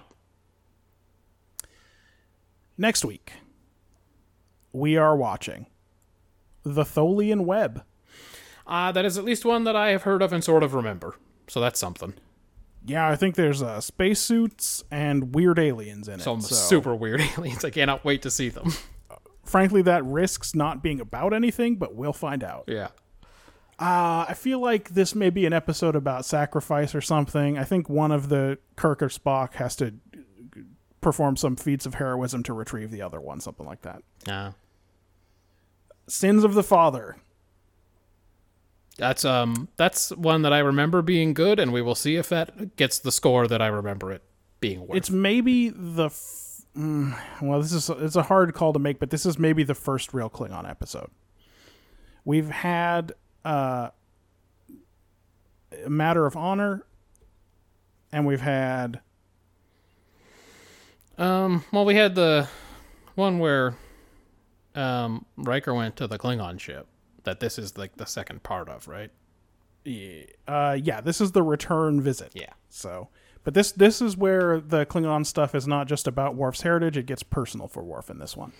It gets personal, and we learn a lot about the Klingon Empire and how it works. Actually, this could be worth a lot. Who knows? I, I, in my memory, it- this is a seems quality like it's going to score. It seems like it's going to score world building points, and I remember liking it. So Yeah, just a, as always, it'll come down to whether it has a easy to understand take. Really, On the other hand, Deep Space Nine next week is Through the Looking Glass, a mirror universe episode. God, DS9 hangs out there so often. I'm surprised we haven't had more already.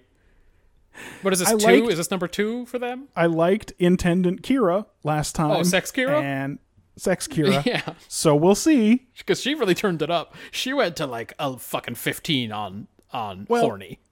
As we've said before, she is a stage actress, so she tends to get big. she can't help it. Uh, Voyager, we're watching Distant Origin. Um, I just looked up what that one is about. I remember it. That might get take points. So it's about. Okay. Uh, it is definitely. As the one with the Voth, right? It is definitely a study of some science stuff and Okay, what our theories are and evolution and things like that. Well, listen, they need any just anything. Yeah, any- just anything. anything to get them through to the Borg, which we hope will be better. But man, Hope, but I'm going to frankly say don't expect. yeah, yeah. And uh, Enterprise next week, we're watching Proving Ground. All right. Well, I never know what the Enterprise ones are about. Hold on, I'm looking it up right now. And this one, oh, it's a Shran. Okay, what's Shran doing in the Expanse? Find out next week. um, but that's two weeks away because next week, as always, we doing a mailbag. Yeah, I just wanted to give a quick rundown since we're a little ahead of time on this one. Uh, next week is week 64. Uh, the last TOS week is week 79. Ooh, okay. So um, that's around the corner. That's sort of um, end of next end of this year, early next year time. So week 80 will be more than a nice round number. It'll f- it'll feel better. It'll there'll be a an actual demonstrable improvement in my mood probably.